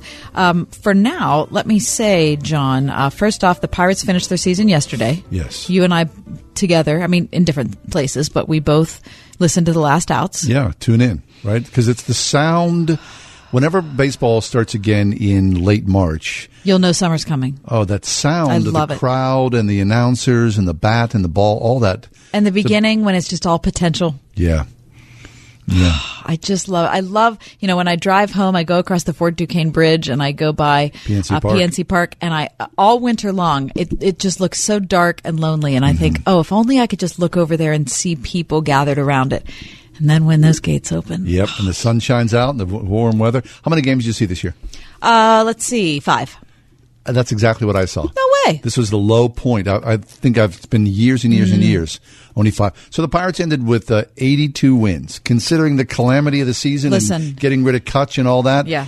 I mean, It's a lot better. It's better than what I hoped. They had a no, that's not true. It's better than what I expected. Yeah. It's not as good as I hoped. they would have needed the Pirates would have needed to win 92 games to be a wild card, but that's not going to happen. Ten games is not very close. No, it's not. Ten No. games is not. How about the Boston Red Sox? I think the Red Sox finished the season with 108 wins. Oh my goodness! And the Pirates had won 82. So that's a big jump forward. Wow. Anyway, so All the right, so the Pirates season's are over, done. and maybe the Steelers season as well. Yeah. Uh, so the Steelers not doing well in Mm-mm, the uh. Central. No. Uh, things are, are or in the AFC North. Pardon me. Um, so things are ugly when you lo- when you tie with the Browns and lose to the Ravens. So you're just waiting for the Bengals so that you can see you know how far down in the list you could possibly go. Oh, They played, as I said, one good quarter of football last night. Sadly, there are four quarters in a game. Yeah, you know Pennsylvania was 0 for 5 for the weekend. The Eagles lost, the Steelers lost, Oh. Pitt lost, Temple lost. Um, But the Pitt game was close. yeah. Just kidding. Penn State lost. Yeah, Penn State lost. So over 5. That Penn State game, that just that was some serious pain. Fourth it? and 5. Let's go for it. Good night. Yeah, yeah. Okay, uh, so news about Donald Trump in relation to not news, but just kind of a statement Yeah. from Donald Trump that I found really interesting, Yeah. and, and actually, I liked it a lot. I do too. Yeah, I, I'm always interested, always uh, happy when people talk sobriety. And so today, President Trump joked that quote he'd be a mess, quote a mess if he indulged in alcoholic beverages. Uh, Trump spoke it as about his drinking habits at a news conference where he discussed Supreme Court nominee Brett Kavanaugh's comments about drinking beer in high school and in college. The president noted that he is not a drinker, saying quote I can honestly say I've never had a beer in my life, end quote. And, quote, it's one of my only good traits, end quote. Added Trump, can you imagine if I had what a mess I'd be? I'd be the world's worst. I mean, I God that. bless him for saying I that. I love that. I love that he knows who he is Yep. enough to say, man, you put alcohol in me and I'm like a crazy person. Mhm. So thank goodness that Donald saw that. So you talked about, um, you told me this, that pr- uh, President Trump's brother And father. died of alcoholism and Yeah. his father was an alcoholic. Yeah, his, I don't know if his father was an alcoholic, but his father drank. Um, but his the the story of his brother was really disturbing. Fred. Yeah, very disturbing to the president, as it would be to any of us. Of course. Um, because the president, in many ways, you know, sort of has the, although probably late to the game, the Brett Kavanaugh sort of upbringing. Although, Oh yeah, for sure. right, that sort of prep Oh school yeah, elitist, exactly. you know. end up at an Ivy League school, Right. You know, and and that you got to because you worked hard at a you know prep school, and that you were you had a lot of demands on you, but you also had a lot of of advantages, contacts. right? and the alcohol, and of course, in that time frame, available everywhere. And Mhm. so, yeah, they are in, in many ways. You could see why they would, li- you know, he would like Brett Kavanaugh, kindred spirits, because they grew up in the same sort of similar circumstances. Right. So I wonder what it is uh, for him. It's different for everybody, but for him that caused him to decide not to drink. You know, I'm sure he saw a lot. Well, but people who've seen a lot end up drinkers. Yeah. So it's just it's it's interesting. Is it a you know for I don't know if you've ever had a family member who has died um, from alcoholism or or uh, you know a related illness. It does color how you look at it completely. Surely it does. Um, but for some people, it just causes them to go down the same road, and other people say, you know, I don't want anything to do with that. Yeah. And to say that he's never had a beer. I've got a brother in law who's the same way. My brother in law, Dan, has never had a drink in his life. Never. And he, he's, a, he's a great time. I mean, he's a funny, weird, wonderful guy. And I love it because he talks to my sons about this. And both my sons are like, yeah, I'm not going to do that. Now, I, I've had a, a, a, a varied career as a drinker. And so I talk to my sons about, you know, my drinking habits, past drinking habits, I'm glad to say. But there's something that is more valid, I think, uh, just to say, I've never done it. I I never don't know if that's do it. valid. It's just a choice. I don't know. I liked it because you know they. Yeah. I'm not. They're, they're not. He's not their dad, so he has a little different story and Sure. perspective, and they love this guy. So Right. I, I like that. I've never had a beer. You've never had a beer in your life. Not You've never had a single beer. Not a single time. You've never had an alcoholic beverage. Oh, yeah, I have had an alcoholic beverage. I've But never, never drank a beer? Never. Mm-mm. Wow. But I mean, it's it's like not appealing to me in any way, shape, or form. A beer? Never. Not even a little. Now, seriously, on a hot summer night, when you see, uh, for No me, way. when I see somebody drinking a beer, I've not had a beer for a long time. I go, yeah, that's be that'd be fine. Mike, about yourself, have you ever had a beer in your life? Oh yeah, Brett Kavanaugh and I drink all the time. Oh, you stop it! I'm gl- I'm sorry I brought it up. Now, what I the love heck? beer. Uh, you like beer? Oh no, here we go. I like beer. I like beer. Oh no, goodness gracious! And all of a sudden, You're- yeah. you're, better if you. it's stay like away joke from overload from last Thursday. it. All things in moderation. Right? No, yeah, it's never. I don't know. I don't. It's just never been appealing. never No, had it. So if you have a drink, you- a glass of wine, I don't drink at all. you've. What? When did you have a drink? When? How old were you when you had a first alcoholic beverage? What twenty one? Well, no. When I was a kid, when I was a kid, my grandma used to give me like you know a little bit Some of wine. Manischewitz. Yeah, yeah, yeah. But I haven't had any. I mean, I haven't had any alcohol in I don't know twenty five years. Maybe. How about your husband? He likes beer. Okay. Yeah, he likes beer. American beer. Yes, That's yeah, right. yeah. Not right. Not, Not that. that- please, not the Heineken. It's not a Heineken, is Yeah, it? yeah, no, Absolutely no. not. We're talking, of course, of the uh, SNL skit. Yeah, that was very very funny. Matt Damon last uh, Saturday Saturday night he uh, did Brett Kavanaugh at the hearings. Okay, he was very good, and He he, was. looked just like him. And now, as unfunny as Saturday Night Live has been for decades, this was pretty funny. It was pretty funny. I mean, you have to be able to. You have to You laugh have to be the- able to laugh a little bit, Right. right? Of course, it's one of those things. It, this is the world in which we live. It's not like they're going to do a skit about her No, no, no, no. because it would it would be politically incorrect and mean. And so it does make you think. Okay, so if Brett Kavanaugh's telling you the truth, then this is probably also politically correct and mean. Exactly. That's the world we live in. But we did laugh when we watched We it. We did very much so. Take a break. Come back. Uh, we got a lot more ahead. Yeah, Uh, we're going to talk about Christians in the age of outrage. I'm outraged just thinking about everything. oh, For please. a frequent drinker, Look. 101.5 WORD.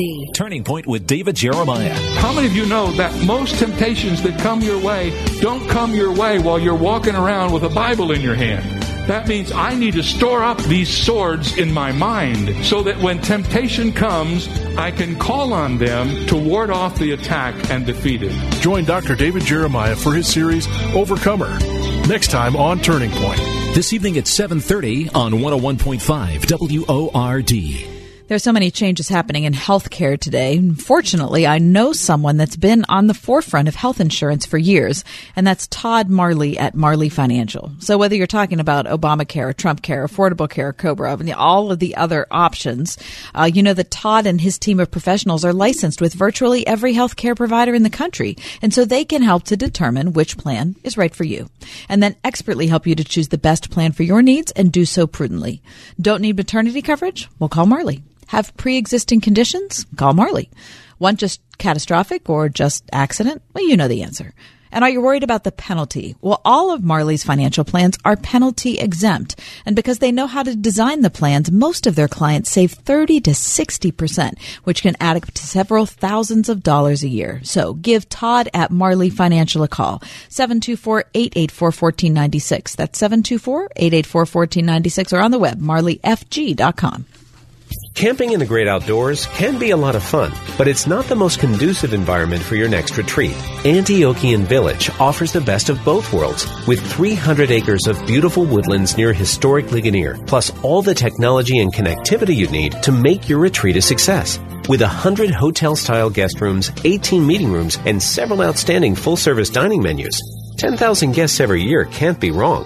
Antiochian Village. Book now at antiochianvillage.org. Stocks and options trading involves financial risk and is not suitable for all investors. Hey guys, it's Scott Bauer here, CEO of Prosper Trading Academy. Are you looking for a super hot stock tip? Here at Prosper, we are always looking for exciting opportunities in the markets. And right now, all my students are salivating over this stock we are watching.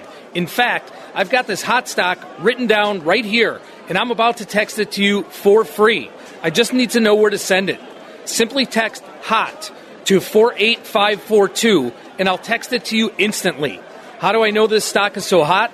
Well, I'm a former CBOE market maker for Amazon Options, former vice president of Goldman Sachs, and I have over 25 years of professional trading experience. I'm telling you, this stock is hot. But be warned, the stock may move soon, so you need to claim it before it does. Text HOT to 48542 and I'll text you this hot stock instantly. Text HOT to 48542 and I'll text you this hot stock instantly. Message and data rates may apply. You've commit yourself to pastoring and preaching from the Word of God. You've got to do that against the background of a collapsing culture. And then you've got to do it because of the nature of Scripture itself. Word FM presents Know the Truth's Philip DeCourcy at the 2018 Pastor Appreciation Luncheon. To preach the Bible as the handbook for life rather than as a revelation of Christ is to turn the Bible into an entirely different book. A free event for pastors, October 3rd at Heinz Field. RSVP now at wordfm.com slash pal.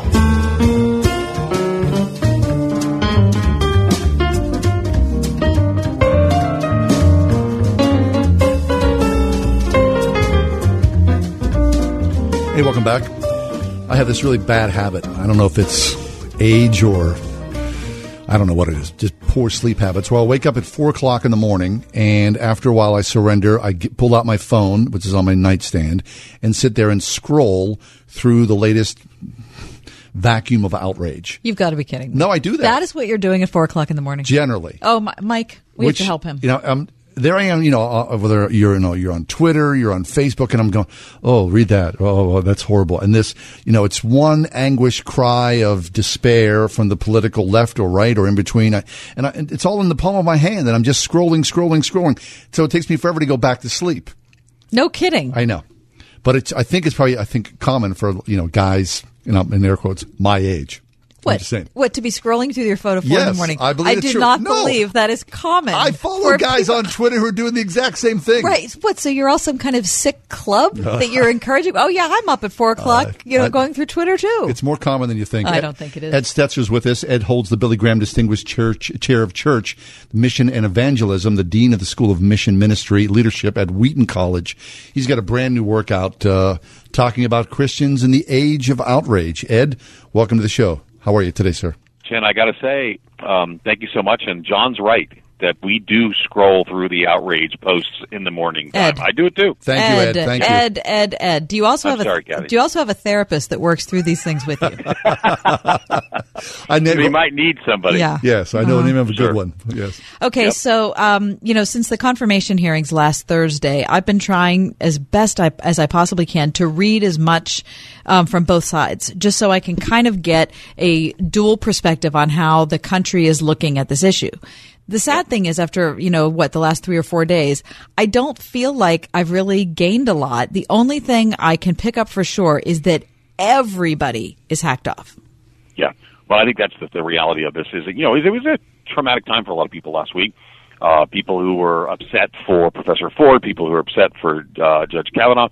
And what I would say is, in all of these things, we ought to remember and we ought to still acknowledge that you know we can step into this, hear people be outraged and upset about it, and we don't have to respond the way the world does. Hmm. And I think ultimately, you know, again, right now we're not. There's an FBI investigation ongoing. That's not our role. That's not our place. I'm not on the Senate. You're not on the Senate. I don't have to have a definitive vote on this. But here's what I need to do. I need to speak grace and truth in the midst of a very broken and a very uh, divided world. And I think that's when the outrage goes up. I think the gospel needs to be made clear. Right. So, Ed, this new era that we live in, uh, you know, this apocalyptic outrage era, is it essentially fueled by our phones or all of us, you know, in some form or another, whether it's 4 a.m. or 4 p.m., doing the same thing, which ramps us, us ramps us up and, and makes this big divide between left and right? Well, it's certainly newer. You know, this is, you know, when 20 years ago, we didn't have, I mean, there was like stuff around 20, 30 years ago, like CompuServe. I was on CompuServe in the 90s, and there was these chat boards, but it was like $5 a minute, you know, so you couldn't like do much. So, but now it's all on our, like this morning, my alarm went off, beep, beep, beep, and I looked over and uh, turned off my alarm, and there were two little notifications. I got Twitter notifications, I got Facebook notifications. Now, at that point, I got to make a decision. Now, the, easy decision, what a lot of people do, but you clearly do at four in the morning, might I add, uh, is to click on and see what the Facebook post says.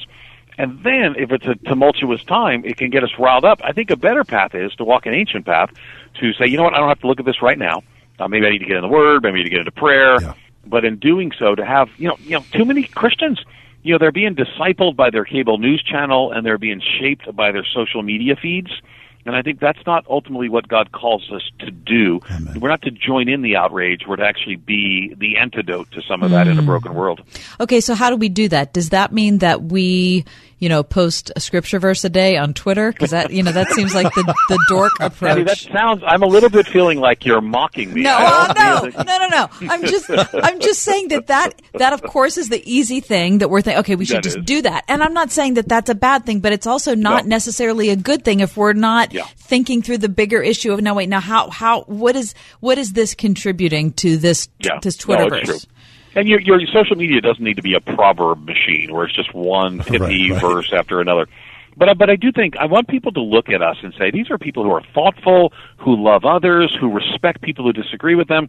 Uh, you know, and, and and that's not what a lot of Christians look like today. I mean, I you know I get on social media. I'm you know full disclosure. You know, I'm on Twitter, I'm on Facebook, I'm on Instagram. I'm not on Pinterest because I'm a man, but people are on Pinterest as well. And you know, but I got to tell you, I, I sometimes I'll see a response and I'll click on it, and then I'll because I want to know who said that, and it's something sometimes terrible, and I click on it, and their bio says Christian, follower of Jesus, Yes. whatever else it may be, and we've got to stop that. Yeah. Now, at the same time, it doesn't mean we need to just post a Bible verse or a proverb a day. I mean, there there are things we can and do say. You know, I I care, for example, deeply about life.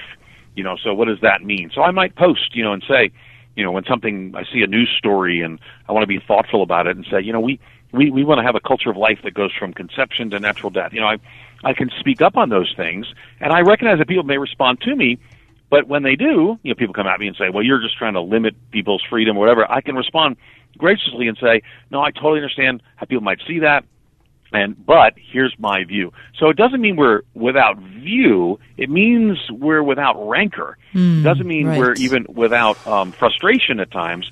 It has to do with we don't have to like end our speech, but we need to temper our speech. We need to tame the tongue, not uh, remove the tongue. Nice. Right. Ed Stetzer is with us. His brand new work is called Christians in the Age of Outrage How to Bring Out Our Best When the World is at Its Worst.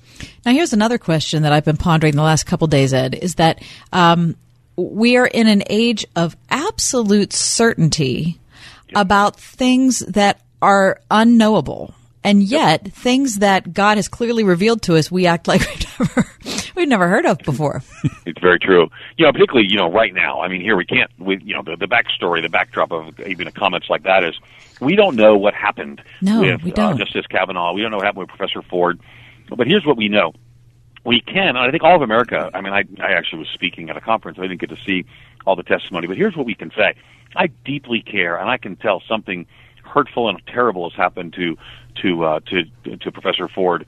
And I, I care about that. Matter of fact, I care that Yes. women listening and men listening and children listening that we care, we will listen, we will help if if there's an accusation or more. I care about that.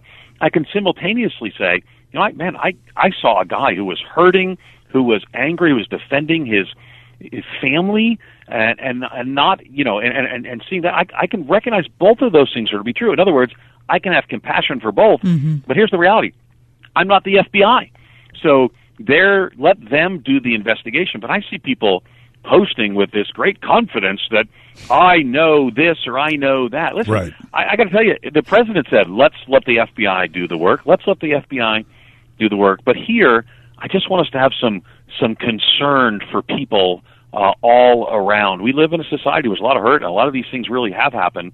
We can be gracious and loving in the midst of it. Amen. Ed, I talked about this uh, last hour, but my my favorite uh, television program, my television station is TCM. I want to watch old movies as much as possible. Because you want to go live on an island Yeah. with old people. Yeah. I don't even and just care. look at social media to be outraged. in between the That's okay because you'll all be up at four o'clock on Twitter. That's true. If I do, I'm going to turn into TCM. So I'm watching TCM last night, and you know, in between the movies, there's like these little gulfs where they run these promos.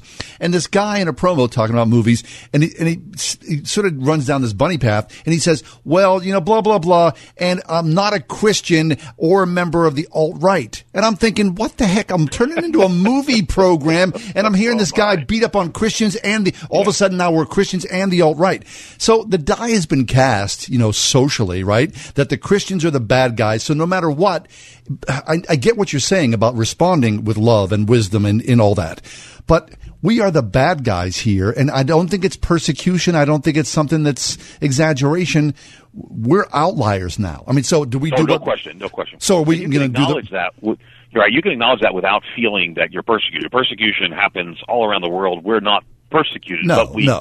But there, there is pressure, and there is unwarranted and unhelpful caricatures and criticism of Christians today. One of the examples I give early on in Christians in the Age of Outrage is there's this Christian businessman. He owns. uh he owns uh, an entertainment company that has a big music venue they put on called Coachella and it's very you know progressive whatever he owns the company he's a he's a well known donor to a lot of christian organizations and this magazine called pitchfork it's a you know music culture magazine they just rip into him because he supports these radical anti lgbt organizations so i'm thinking well what what kind of radical anti lgbt organizations is, Is he supporting this? well it's young life and navigators Oh my goodness gracious! and, and and I'm like, really? And so you know, so Pitchfork, which uh, in, in line with his name, they picked up the pitchforks, and it's like. This is not true. This is not helpful. He believes what and supports organizations that have believed what Christians have believed for 2,000 years, and the historic and biblical view about issues of marriage and Yes. morality. Now, now that that'll get some people mad at you. I mean, that'll get some people outraged at you. So that comes at us. Now, we don't need to participate and respond in kind. We need to respond in the way Jesus would have us do. But yeah, so just believing what we believe is controversial in our culture today, and we need to walk through some of those minefields carefully with love and grace and honesty as well. Right. And that's where it gets difficult is the love and the grace and the honesty. Because if you're going to get on Twitter as a believer and act like everybody else on Twitter who's not a believer, then you've done, you've been neither salt nor light in the world and you've probably made yourself emotionally sicker. Wow, that's good. That is Well- good. You know, this is why she's not getting up at four in the morning looking at Twitter. This Listen, is I'm what it looks I got to like. be honest. I'm concerned about you guys. Wait, what are you saying? More sleep involves clarity. I'm clarity. trying to pull you back from the edge. Very good. I like that. You should have wrote this book. I worked hard, and I just needed to call up and have you write it. Oh. Um, but no, you're, you're exactly right. I mean, so so you know the volume's up to eleven for everybody, and I think ultimately uh, a gospel-shaped worldview, a winsome, love-driven approach to people, even with those we disagree. Actually, the first example in the book is actually a guy named Caleb, uh, and he was raised by um, two uh, self-identified lesbian moms and then he comes to faith in Christ. He actually adopts a, a Christian worldview, a biblical understanding of marriage, and and here's a guy who walks through that. Talks. He writes a book called Messy Grace and more, but and eventually leads uh, both his moms to the Lord, and and you know to see this. So so what I would say is let's not assume that we have to hate everybody who disagrees with us. Let's instead, because you can't hate a people and reach a people at the same time.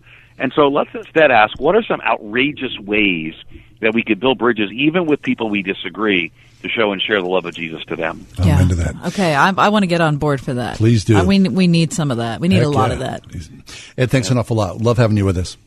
Thank you so much. Our pleasure. Ed Stetzer, brand new work, Christians in the Age of Outrage. Join Ed on Twitter at 4 a.m. or throughout the day, or on Facebook as well. He's out there everywhere but Pinterest.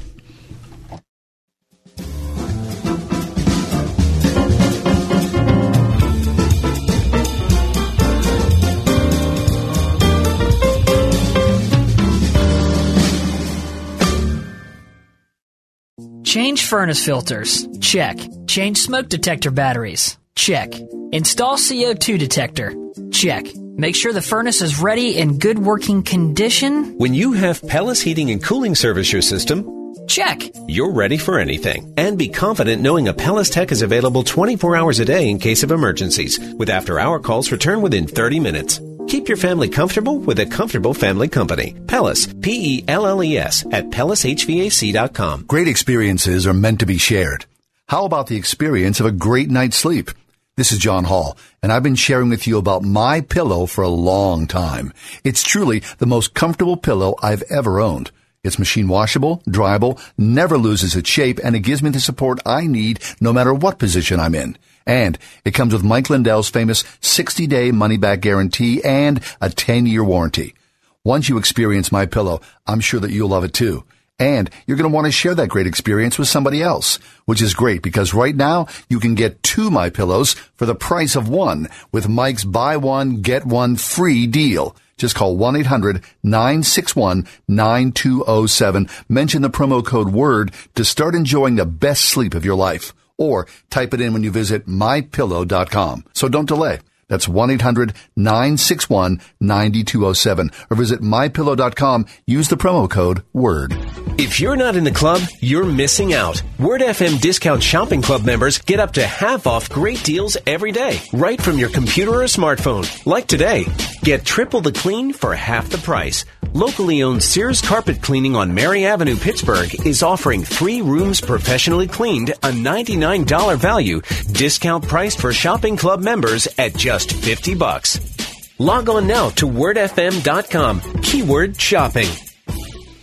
So Thursday morning, I am taking my youngest daughter, who is 16 years old, on a trip.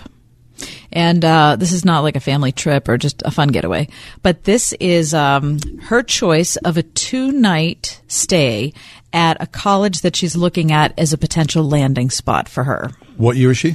She's a junior in high school. Okay. And she's going up to Grove City College. Nice. Now, we've talked before on the air that my older daughter's at Grove City, and um, And my older- son? my yeah, and your son, and my older daughter did this when she was a junior. Um, she had a friend who was up there. Um, she'd been her friend had been up there a couple years, and so uh, my older daughter just wanted to kind of see. You know what college was like. You know what kind of the lay of the land was, um, and Grove City gives uh, a great opportunity for students to spend two nights on campus and attend all the classes that are um, that are offered. They can just kind of wander in and out of whatever classes, so that they can kind of see what school is like at Grove City. Nice. So my daughter is totally excited about this because, it, of course, it's her first im- kind of immersion experience, kind of dipping her toe in the water of what college would be like. Um, but it's also, from my perspective as a parent, just a wonderful opportunity for her to see how, uh, not just a Christian college, but a Christian college that is intellectually rigorous, what that would look like. So she's going to go to eight different classes. I love this so much. So my son, who's there, he's a junior this year. The first time we went to Grove City College, halfway through the visit, he said, I'm going to go here. I was like, what the heck? What do you mean? He said, Dad, the geeks, the nerds, the jocks, we all love Jesus and everyone's at Grove City College. What the heck? I didn't know that those were definitive like person groups there. Apparently, that's what it is. So, listen, uh, Kath and I, both of our kids go to Grove City. We love Grove City College. It's more than worth your while to check it out. Yeah, so if you've got a kid who's in high school and they're thinking maybe, you know, Grove City might be in their future, but they're not really sure what it would look like or what a college experience is, you might want to consider as a junior in high school sending them up there to have a little immersion experience. Grove City College. Find out more online, gcc.edu.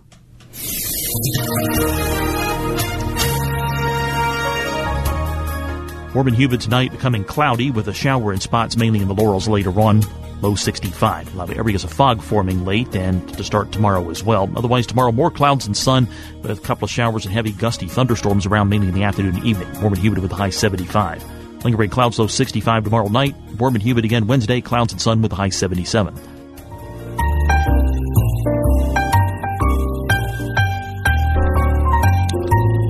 When we last left you on Friday, the outrage and despair meter was, I would say, at an all time high. In the red. Very much so. Redlining and the beyond, bouncing off the meters. So now that the weekend has passed, we've all had a, an opportunity to pause, perhaps to read, I certainly to pray, and consider where we are. What are your thoughts about Dr. Ford's testimony, about Brett Kavanaugh's testimony, about all that swirl? And now that the FBI has conducted or is conducting an interview process, the results are supposed to be in by the end of the week. How do you feel about things? What's your temperature on the Supreme Court? Is it, as they say, a job interview and Brett Kavanaugh failed the job interview? Or is there something deeper here? Is it just become a political football? Is it about the hashtag Me Too movement so much so that we listen to Dr. Ford and nod our head and say, that is compelling. And no doubt there is truth to that. And something did happen. And I do believe her. But on the other side, when I hear Brett Kavanaugh and I think, well, he's telling the truth too. He has no recollection. He's saying it was not me 100%. I don't think any time, at least in my long life, have I seen such diametrically oppositional opinions mm-hmm. or facts when you hear the two present their facts Right. and not find a thread of truth. And I'm still at that juncture. Give us a call, 800 320 8255. 800 320 8255. Are you better off today on a Monday than you mm-hmm. were last Thursday or Friday? Or is this still a morass? Or has it lost its power to you, for you, and you don't feel as though it's necessarily top of mind anymore? Has this just been a quick cycle through the news cycle? 800 320 8255. One of the things I've been thinking of, John, over the weekend is how absurdly important this issue, and I don't mean the issue of, of uh, sexual abuse or sexual harassment. I actually just mean the issue of the Supreme Court has become in America. It's way, it's way out of balance. It's way out of balance. Um, I feel as if citizens of our country, because they have lost um, a commitment to religion or a belief in God, um, any kind of church structure that would speak into their life. I feel like that type of religious devotion has been replaced by some kind of political zeal that is just producing a lot of mindless opinion. That's what it seems like to me. I've, and the the emotional uh, tank that people have filled for themselves is just um, it's not benefiting anybody. I, mean, the Supreme Court is not the final word in life. The Supreme Court was not supposed to be the final word in America. It's supposed to be um, a, a system with three parts, and they're supposed to compete against one another: the executive branch, the legislative legislative branch, and the judicial branch. One was not supposed to have the ultimate. Pa- the the way that people are looking at the Supreme Court is just too much. Well, we look at the Supreme Court today, I think, as the final word of truth. Okay, on well, this country. Don't yeah, you believe that's yeah, true? it's yes, but I'm saying it's not supposed to be that way. No. They're supposed to be competing entities. But I, is it because we've lost our faith in the legislature? Is that because the legislators are not doing their jobs? Is that because our last presidential election, you know, descended into lots of chicanery that you know we don't trust that either? And so now all of a sudden we're looking at nine people on the Supreme Court as some kind of priests or something. I mean, It's, kind of what it feels like. I think yeah. that's well well, said. well, I think we need to pull that back a little. 800 320 8255. Now that the dust has settled somewhat, where are you with all this? Give us a call. Let's go to the phones and uh, speak with Mark. Hey, Mark, you're live on the air. What do you got for us? Hi, John. Um, earlier, I heard Kathy make a statement when the two of you were discussing the Saturday Night Live skit, and Kathy made a statement that if Judge Kavanaugh was innocent, that the skit would be inappropriate. And I would just like to get uh, her perspective on why she made that statement. And you also just mentioned that um, that you you believe Dr. Ford. I don't know if either of you have read Rachel Mitchell's report that just came out today. We have. Yeah, we have, and I, neither one of us, neither one of us said we believe Dr. Ford. We said that when we watched her testimony, we found her credible. But I, I know, I don't. I'm not saying I believe Dr. Ford. I don't know who to believe. I'll be honest with you. But I, I, I, I do not, I do not necessarily. I don't think if you read Rachel Mitchell's report today, I think it's hard to believe uh, Dr. Ford's testimony. I really do. I, I feel, or I shouldn't say I don't believe it. I feel like it has too many holes um, in it, and it's too consistent, and it's too long ago for um, for, For it to hold weight. for it to be yeah for it to hold weight in a situation like this Yeah. against Brett Kavanaugh, who has who has decades of uh, judicial experience. So, Mark, where are you in this process right now? What are your thoughts? Who are you believing?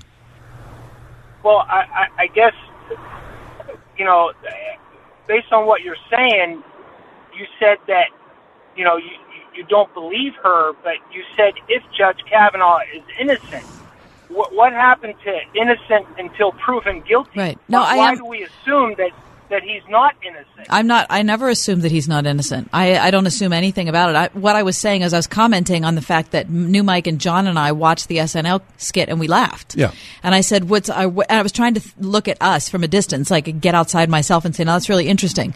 So we were laughing at the Brett Kavanaugh skit because it's very well done. It's very funny, um, and you know, satire is an important part of life, an important part of any democracy, I believe. But there would they would not have done a skit like that about Dr. Ford. No way. They skip right because by that. why? Because it would be tasteless and It's a sacred cow. and it's a sacred cow. So, but I said, but if it ends up that Kavanaugh is innocent, then it's exactly as inappropriate and it should be as much of a sacred cow. So I'm just, I, I was kind of doing a social commentary on myself. Okay. All right. Well, maybe I misunderstood, but you just said it again. If it ends up that he's innocent, my assumption is that he is innocent. Right, and it is my no one has brought right. any proof. I understand. that I, I that understand. I understand that, but there is an FBI investigation going on, and I'm not going to be the person that uh, that believes in my heart of hearts that he's innocent because I don't know. I am giving him the presumption of innocence because I believe that that's what he deserves. I believe Because there that's what. I believe that's what every citizen deserves. But I'm not going to bed at night thinking, "Oh my gosh, if if, if Brett Kavanaugh, you know, actually did it, my life is over." I mean, we're going to find out. Yep, let's hope so. 800 320 8255. Thanks for the phone call. We need to take a quick break. Stay with us. It's the ride home with John and Kathy.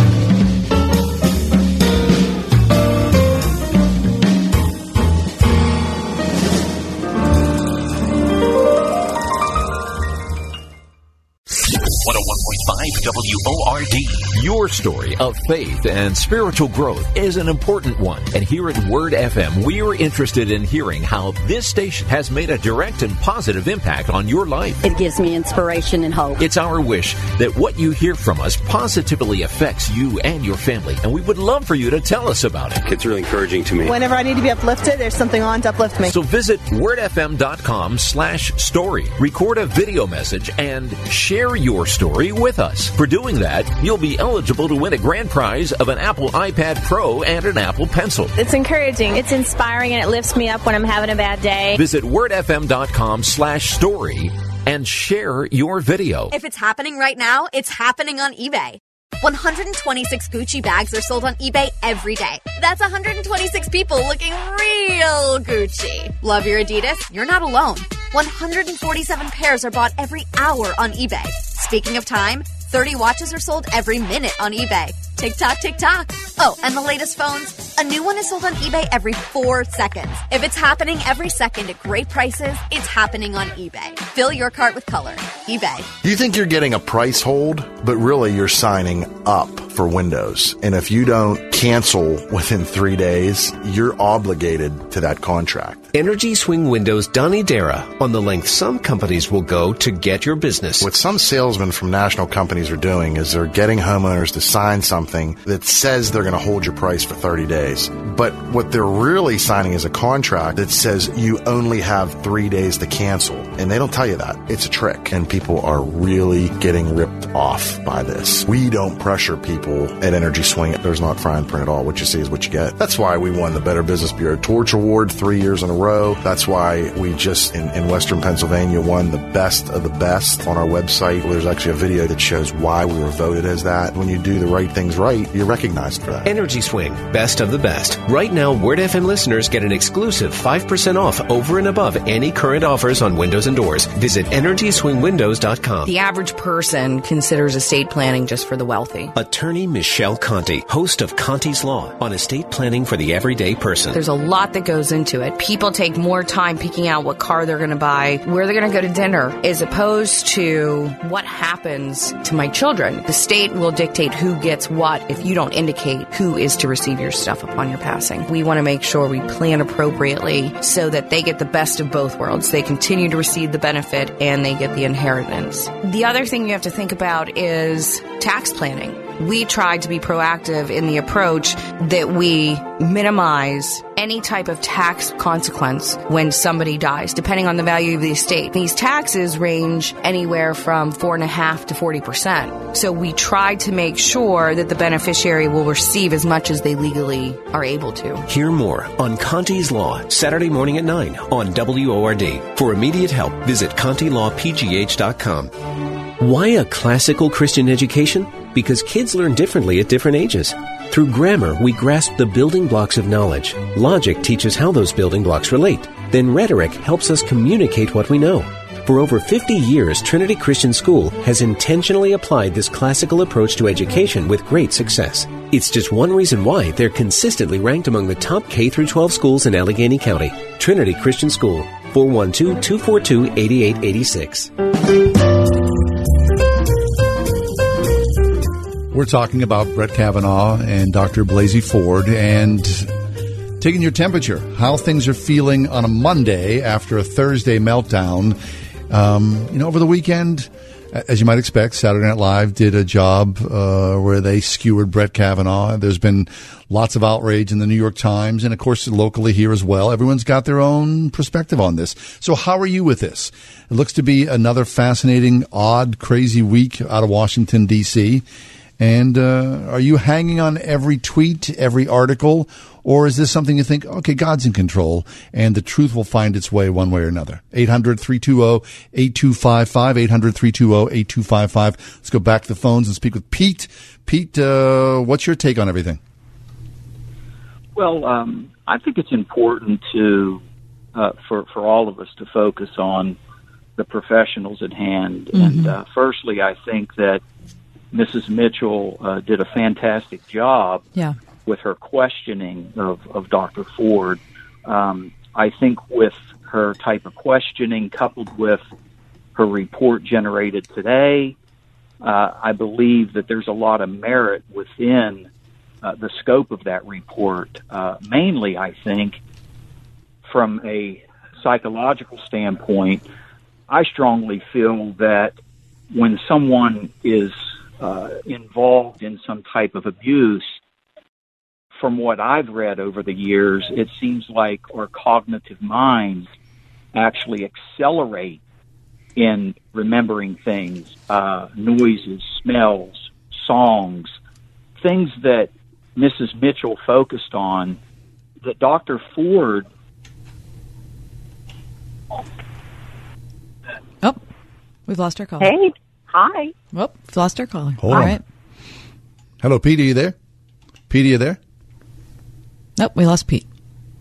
All right, Pete was right in the middle of making a point, and then Heck, sorry. all of a sudden he disappeared. 800 320 8255. Uh, you know, uh, let me just, um, I don't want to assume that I know where Pete was going with it, but I will say that if you haven't read the memorandum by Rachel Mitchell, she's the woman who sat at the little tiny desk, right, uh, in front uh, on the Republican side of the Judiciary Committee. The Republicans hearing. did not help that in any way, shape, or form, Right. did they? You felt bad for her because she was totally out of her element because she's a prosecutor Right, right, trying to make points in a five minute segment. Yeah, but from the very beginning, and I know it was just a super awkward format with five minutes for her and five minutes for the other side, and her five minutes were asking what seemed like boring questions, and then the five minutes that the Democrats took were like laudatory comments about Dr. Ford. So it was really, you know, cognitive dissonance. It was and whiplash. Really unhelpful. But I did really like her, um, and I wished that she could have had like an extended period of time so I could kind of see where she was going. Yeah, like and half an the, hour. the memorandum that she released has told us where she was going. Right. I really appreciate it. So let me just read one part of it. She says at the beginning, a he said, she said case is incredibly difficult to prove, but this case is even weaker than that. Dr. Ford identified other witnesses to the event, and those witnesses either refuted her allegations or failed to corroborate them. For the reasons listed below, I do not think a reasonable prosecutor would bring this case based on the evidence before the committee, nor do I believe that this evidence is sufficient to satisfy the preponderance of the evidence standard. Very good. Okay, let's go back to the phones. Uh, Amy, you're with us live on the air today. How are you today, Amy? Hey, I'm good. I just had a thought for you all. Um, I, I mean, I know that I am completely unqualified to give a reasoned opinion No, no, on no. this whole thing, and but the, and it's not going to matter to the Congress or to the Supreme Court. But we're going to have conversations with each other about these things. Yep. And a pastor of mine said that um, in in difficult conversations like this, the important thing as Christians is our witness, and the important thing is to maintain the relationship that we have with someone who we might not agree with. And so, no matter what my view is on it, I want to try to maintain and and and um, uphold the relationship I have with someone else in this conversation, rather than express myself in a way that that relationship is going to be damaged. Good for you. Just because we disagree. Good for you. You just keep on living that way Please because do. that's the way that we should all be thinking about it. Excellent. Thanks an awful lot, Amy. 800 320 Go, 8255. Uh, Susie, how you doing today? You're with us live.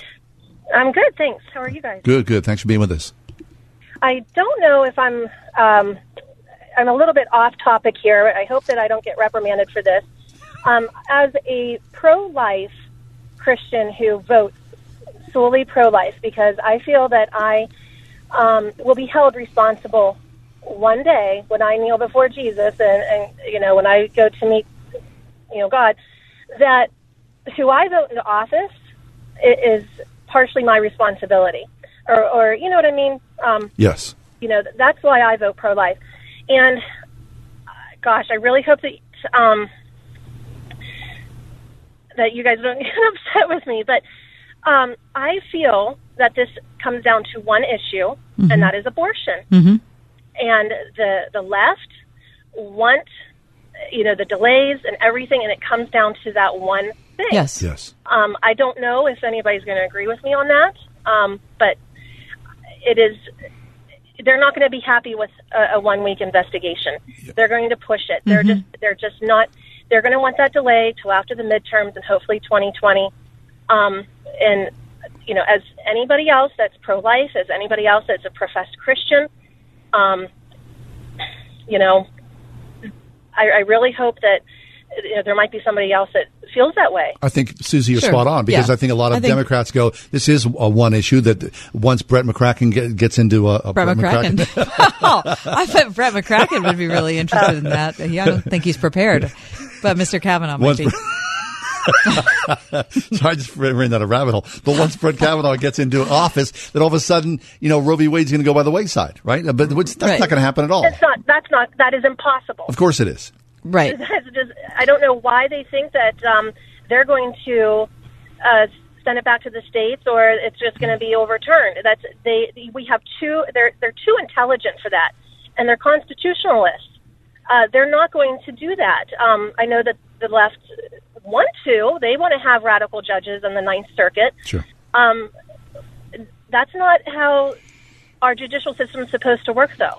No, you're right. Susie, thank you for your phone call. Um, I can say that um, I completely agree that this is this is about Roe versus Wade, um, and that's what makes it so ridiculous. But it's so skewered that it's mindset. so skewered. That's what I mean. It's just it. It's absolutely crazy to be um, looking at this as a all or nothing thing. But I'm telling you, the more and more I think about it, and the more and more I, I watch what's happening, people are looking at the Supreme Court as some type of like a priestly council and that these are the people who are going to make the only decisions that matter in life. All knowledge, all wisdom. That's right. If you don't have any type of God figure or you don't have place for religion in your life or you don't have any idea that there is a, an, a, a faithful, um, unbiased arbiter who knows all, then I guess the Supreme Court is all you got. And so you got to get your guy on there or what? Justice goes to the wind. I think it's a, I think it's a, um, I think it's a spiritually bankrupt position and we have to make sure as Christians that we don't fall prey to that. Right. Look, it, our,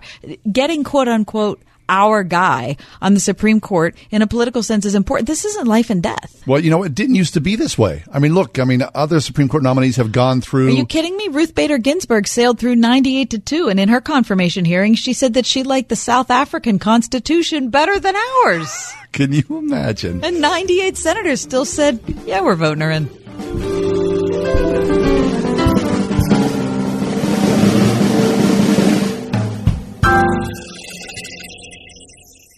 You don't know when your AC unit will call it quits, but you can rest assured it'll be at the most inconvenient time possible. And who has all day to wait around for a tech to arrive? With Ventec, there is no waiting around, including evenings and weekends. Ventec will repair and replace forced air, central AC, and even offers split mini duct units to heat and cool individual rooms. With flat rate pricing instead of hourly fees. Clean, courteous, convenient, and A plus rated with the Better Business Bureau. Ventec, 412-793-0661. Get smarter every day at OZY.com. Try a new news site that tells you about the most interesting people, places, and ideas. Discover the next Obama, or maybe the next LeBron James. Try OZY's online quiz today and you could win two free tickets to anywhere in the world on United. OZY.com. If you're wondering how kids can be truly educated when God, Scripture, and prayer are removed from the classroom, well, wonder no more because you have choices nearby and you'll find them on the map at PittsburghChristianSchools.net. PittsburghChristianSchools.net. Hey, thanks for being with us. We're just about out of time. We'll take one more phone call. But, uh, Rick, that would be you at 800 320 8255. Uh, What do you want to talk about, Rick? Hey, thanks for having me. I appreciate it. Thank you. Uh, I just wanted to say that uh, I think that uh, I speak for a lot of us uh, when I'll say that uh, this is really a uh, this is like a powder keg. It's such a touching situation, you know, with both of them. And uh, one thing that strikes me is like uh, Mr. Kavanaugh. With you know, he's he can't even coach basketball anymore. His I know. reputation is ruined. And at the same time, we have uh, the you know Doc, uh, what's her name, Dr. Blase or uh, Ford, the- Dr. you know, Ford, the- right. right, Dr. Ford. I mean, it's really hard to tell some you you know to basically discount someone's uh, experience at like this traumatic experience that she had. I mean, you look at it and. um at the same time, she can't remember what home, where, where like the place Yeah. that it happened. How And she got there, how I'll- she I'll left. say, uh, I would. I mean, I'd have to say. I mean, uh, you would think like like an experience like that. I mean, uh, my my mother was a uh, victim of sexual abuse, and I mean, she could remember the uh, down to the hour.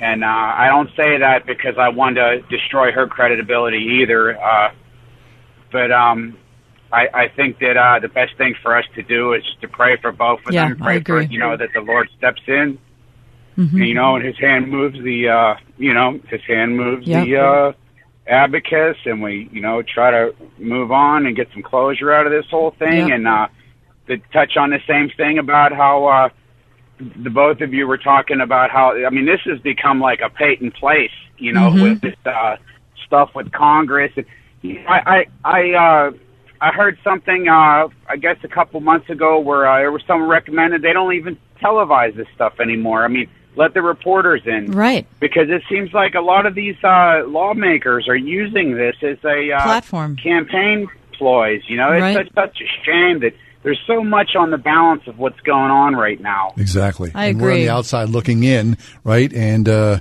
policies being made and, you know, reputations built and fallen Yep. uh, on the click of a channel. Yeah, funny, Rick. You break. First of all, thanks for that great call. I, I thought over the weekend how different this would be if they would have just been able to interview her In California. in California anonymously. Oh, my gosh. Like I got to be honest with you, the Republicans wanted to do that. that was a disservice. They wanted time. to do that. The Democrats or the legal team um, serving Dr. Blasey Ford totally, totally dissed her. Right. You feel like someone just, you know, messing with somebody. That's I mean, what it feels just, like, doesn't it? I, I, it would have just been so much better if they could have done that, and if these, and if the FBI investigation could have been done two months ago. I mean, Dianne Feinstein could have called for that investigation in July. but here we are. I mean, it's just sad. Yeah, It is. Well, I appreciate the last phone call, Rick. Thanks Mhm. an awful lot. Right, Yeah. to keep in prayer. I, I, Right. To me, I mean, that's not a cop out. Right. That's no, of course, primary. Of course, it's people not say that it's, it's a cheap shot. you know. Yeah, it's you know what. And, Keep in prayer. And listen, God is not. This situation is not beyond God making No. good out of it. This is what He does. He takes the worst possible things and brings good um, to those who love Him and are called according to His purpose. So we pray that for both of these people, and we want the truth. We want the truth. I hope we get it.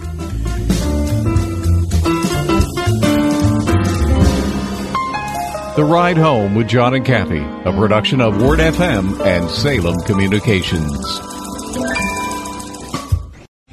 Three star general Michael J. Flynn, head of the Pentagon Intelligence Agency, knew all the government's dirty secrets. He was one of the most respected generals in the military. Flynn knew what the intel world had been up to. He understood its funding. He ordered the first audit of the use of contractors. This set off alarm bells.